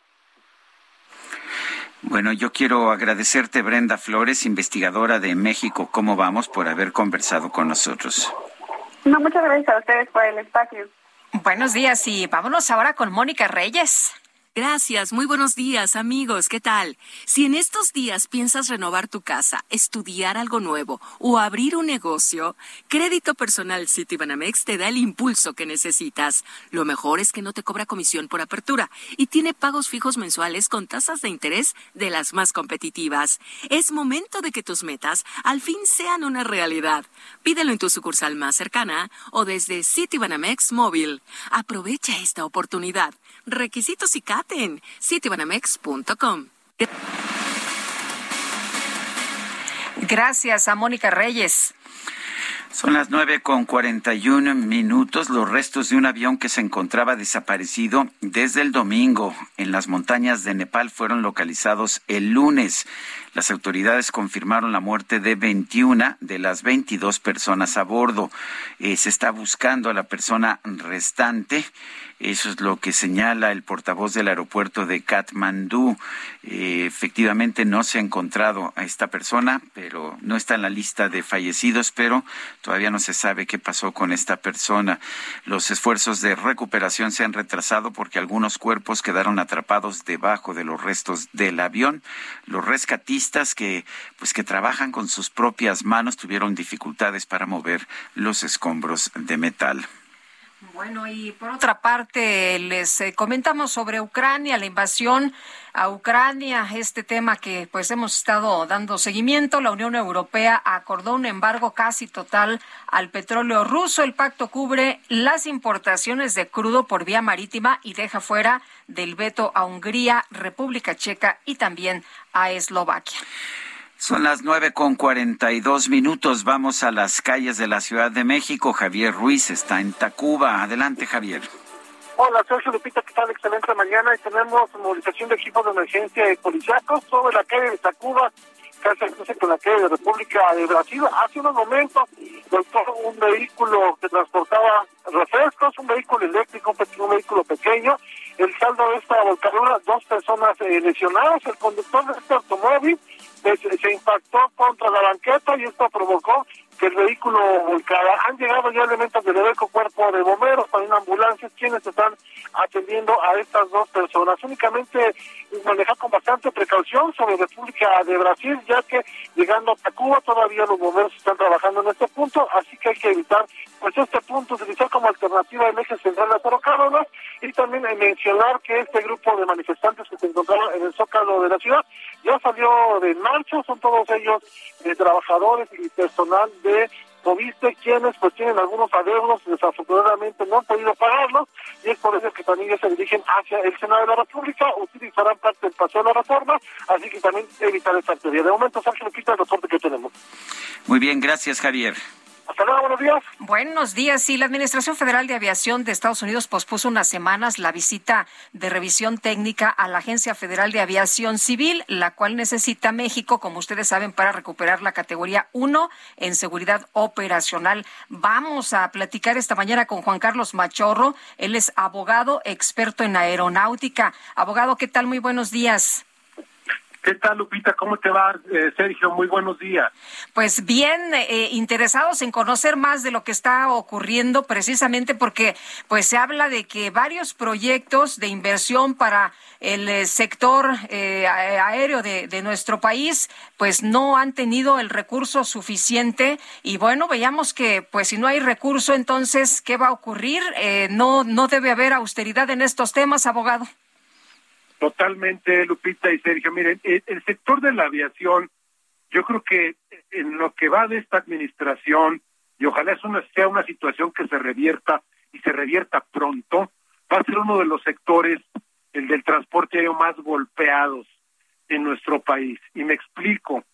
Este tema de la degradación a categoría 2, eh, que cumplió un año el 25 de mayo, como sabemos, esto implica que estamos en categoría 2 ya una tercera parte de lo que llevamos de esta administración. Esto no había ocurrido nunca. La última vez que habíamos pasado a categoría 2 fue en el año 2010, en el sexenio del presidente Calderón, y la verdad es que la reacción de la administración en ese momento fue inmediata, fue muy eficiente, para lo cual desde luego se invirtieron recursos tecnológicos, económicos y humanos, y la situación logró revertirse en cinco meses Recordemos que este tema de la categoría 2 no es un tema aislado, o sea, en materia de conectividad y lo que está ocurriendo en el espacio aéreo del Valle de México es parte de lo mismo. El sector de la aviación ha pedido, ha suplicado durante muchas administraciones, ciertamente Lupita, Sergio, esto no es exclusivo de esta administración, una política aeronáutica incluyente, inclusiva, comprensiva, holística, y seguimos sin tenerla, pero desafortunadamente en este sexenio, en esta administración, pues hemos visto cómo el sector de la aviación ha sido sumamente golpeado. Recordemos que al inicio de la pandemia las autoridades en la materia a nivel internacional, los organismos internacionales, hicieron varios llamados a los gobiernos de los países y destaco dos nada más. Uno, apoyen con recursos públicos a las líneas aéreas que están a punto de recibir el golpe más importante en la historia de la aviación comercial. Y dos, por favor no distraigan recursos públicos en infraestructura aeroportuaria nueva que no se va a utilizar en el futuro inmediato. Aquí parece que entendimos exactamente lo contrario. Ni un centavo de apoyo a las líneas aéreas y seguimos construyendo un aeródromo que hoy estamos ya eh, eh, viendo cómo opera simultáneamente con el AICM, Lupita, Sergio. Eh, Juan Carlos, exactamente qué está buscando, qué pretende encontrar o cuáles son las garantías que buscan las autoridades aeronáuticas de los Estados Unidos? Mira, la, la FAA tiene en su mandato la facultad de revisar técnicamente y periódicamente a sus autoridades pares alrededor del mundo cuyas líneas aéreas vuelan hacia el territorio norteamericano.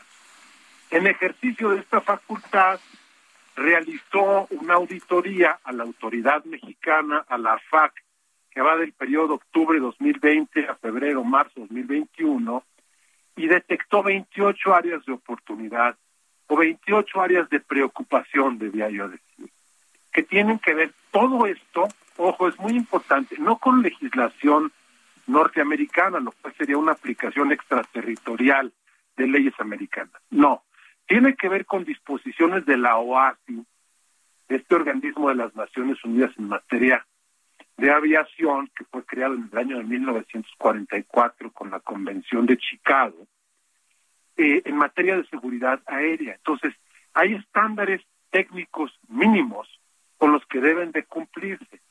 Si estos no se cumplen, es facultad de la FAA degradar a la autoridad, ojo, no al sector, a la autoridad, en nuestro caso la FAC, a categoría 2. Esto significa que los vuelos provenientes de México son mucho más supervisados de los que serían si estuviéramos todavía en categoría 1, pero además esto implica que las líneas aéreas mexicanas están impedidas de adicionar nuevas rutas o nuevas frecuencias a las rutas ya existentes hacia los Estados Unidos. Esto, viviendo de una pandemia como la que sufrimos, y en el caso de nuestras líneas aéreas, por ejemplo, Aeroméxico, que acaba de salir afortunadamente en forma muy exitosa de un capítulo 11, muy sufrido y muy largo ante las cortes de bancarrota de Nueva York, pues esto es veneno puro, porque no permite abrir nuevas rutas y nuevas frecuencias y todavía más, hay una limitante más no permite subir equipo nuevo, nuevos aviones a las rutas ya autorizadas. Hemos visto cómo en el caso de Aeroméxico, la flota con la que va a operar post capítulo 11 es una flota más robusta y más nueva de la que venía operando la empresa antes del capítulo 11 y desde luego antes de la pandemia. Bueno, estos aviones nuevos que está recibiendo Aeroméxico, que en un plan de negocios mucho más sensato estaría incrustando en rutas muy operadas hacia los Estados Unidos, los está teniendo que utilizar en rutas domésticas, porque no puede subir aviones nuevos mientras continuemos en categoría 2. Pues eh, Juan Carlos, muchas gracias por conversar con nosotros esta mañana, por informarnos de cómo está la, la situación en estos momentos. Yo estoy a sus órdenes, les mando un abrazo y que tengan buen día. Igualmente. Son las nueve de la mañana con cincuenta minutos. Vámonos a un resumen de la información que se ha generado esta misma mañana. En Palacio Nacional, el presidente López Obrador lamentó que el Congreso de los Estados Unidos no haya autorizado invertir cuatro mil millones de dólares para el desarrollo en Centroamérica. No, la verdad es que no han invertido. Desde el gobierno del presidente Trump se ofrecieron los cuatro mil millones y hasta ahora no han aprobado en el Congreso nada en cinco años. Y entiendo las circunstancias y todo pero en muy pocos días aprobaron 35 mil millones de dólares para la compra de armas a Ucrania. No es eh, reproche, no, ojalá y se entienda. Estoy hablando del Congreso de Estados Unidos, con todo respeto. Bueno, por otro lado, el presidente López Obrador anunció que va a presentar distintos recursos legales para que no proceda el amparo que suspende por tiempo indefinido la obra del tramo 5 Sur del Tren Maya. Vamos a este acudir a otra instancia o se van a presentar recursos para que no proceda eh, el amparo porque no tiene fundamento. Este es un asunto politiquero de quienes no quieren que se lleve a cabo la obra. Son pseudoambientalistas financiados por grandes empresas, sobre todo del turismo, y también por gobiernos extranjeros. En este espacio, el buzo y activista ambiental José Urbina consideró que la suspensión de las obras del tren Maya representa un logro para todos los mexicanos esto que hicimos nosotros es una victoria para todo el país. Esto que, hicimos nosotros es una victoria incluso para el presidente, porque estamos logrando evitar que se cometa un error catastrófico. Esto es por todos. Esto no nos beneficia directamente a nosotros de una forma económica. Esto nos beneficia a todos los mexicanos por lo que se protege. El presidente de los Estados Unidos, Joe Biden, pidió a los legisladores republicanos racionales que impulsen medidas para restringir las armas de alto calibre a fin de evitar nuevos tiroteos. Un tribunal de Ucrania condenó a 11 años y 6 meses de cárcel a dos soldados rusos que se declararon culpables de haber cometido crímenes de guerra en el este de ese país. La fiscal general de Ucrania, Irina Benediktova, informó que su equipo de trabajo ha identificado varios miles de casos de crímenes de guerra cometidos en la región de Donbass.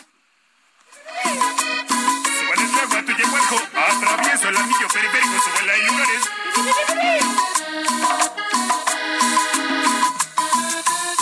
feliz en la micro. me pasé. Redes sociales se hizo viral un video que compartió una empresa dedicada a la organización de bodas. En este video se observa una pareja de recién casados utilizando varios microbuses alquilados para llegar a su fiesta con todos sus invitados, pero muchos internautas aplaudieron, aplaudieron la originalidad de la boda, aunque otros criticaron a la pareja y la acusaron de ser clasista. Soy el soy el querendón. Yo soy el el sabrosito. Son las nueve con cincuenta y cuatro minutos. ¿Qué crees, Guadalupe? ¿Qué pasó? Se nos acabó el tiempo. Pues vámonos entonces, no sin antes felicitar a la periodista, fotoperiodista mexicana Shashenka Gutiérrez, que recibió el premio Ortega y Gasset a la mejor fotografía por esta fotografía tremenda. Sí, de esta Jódete cáncer, la batalla de Sandra contra el cáncer de mama. Sí, una fotografía realmente impresionante. Se nos acabó el tiempo, nos escuchamos mañana. Gracias de todo corazón. Entre las de tu voz y tú y tú y tú y solamente tú haces que mi alma se despierte con tu luz. Tú y tú y tú. Enseña tus heridas y así las curarás. Que sepa Heraldo Media Group presentó Sergio Sarmiento y Lupita Juárez por El Heraldo Radio.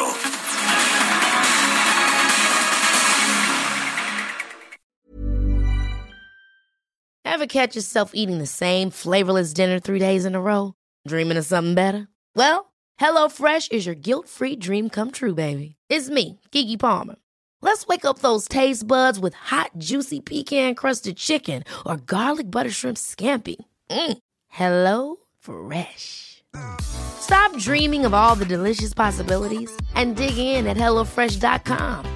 Let's get this dinner party started.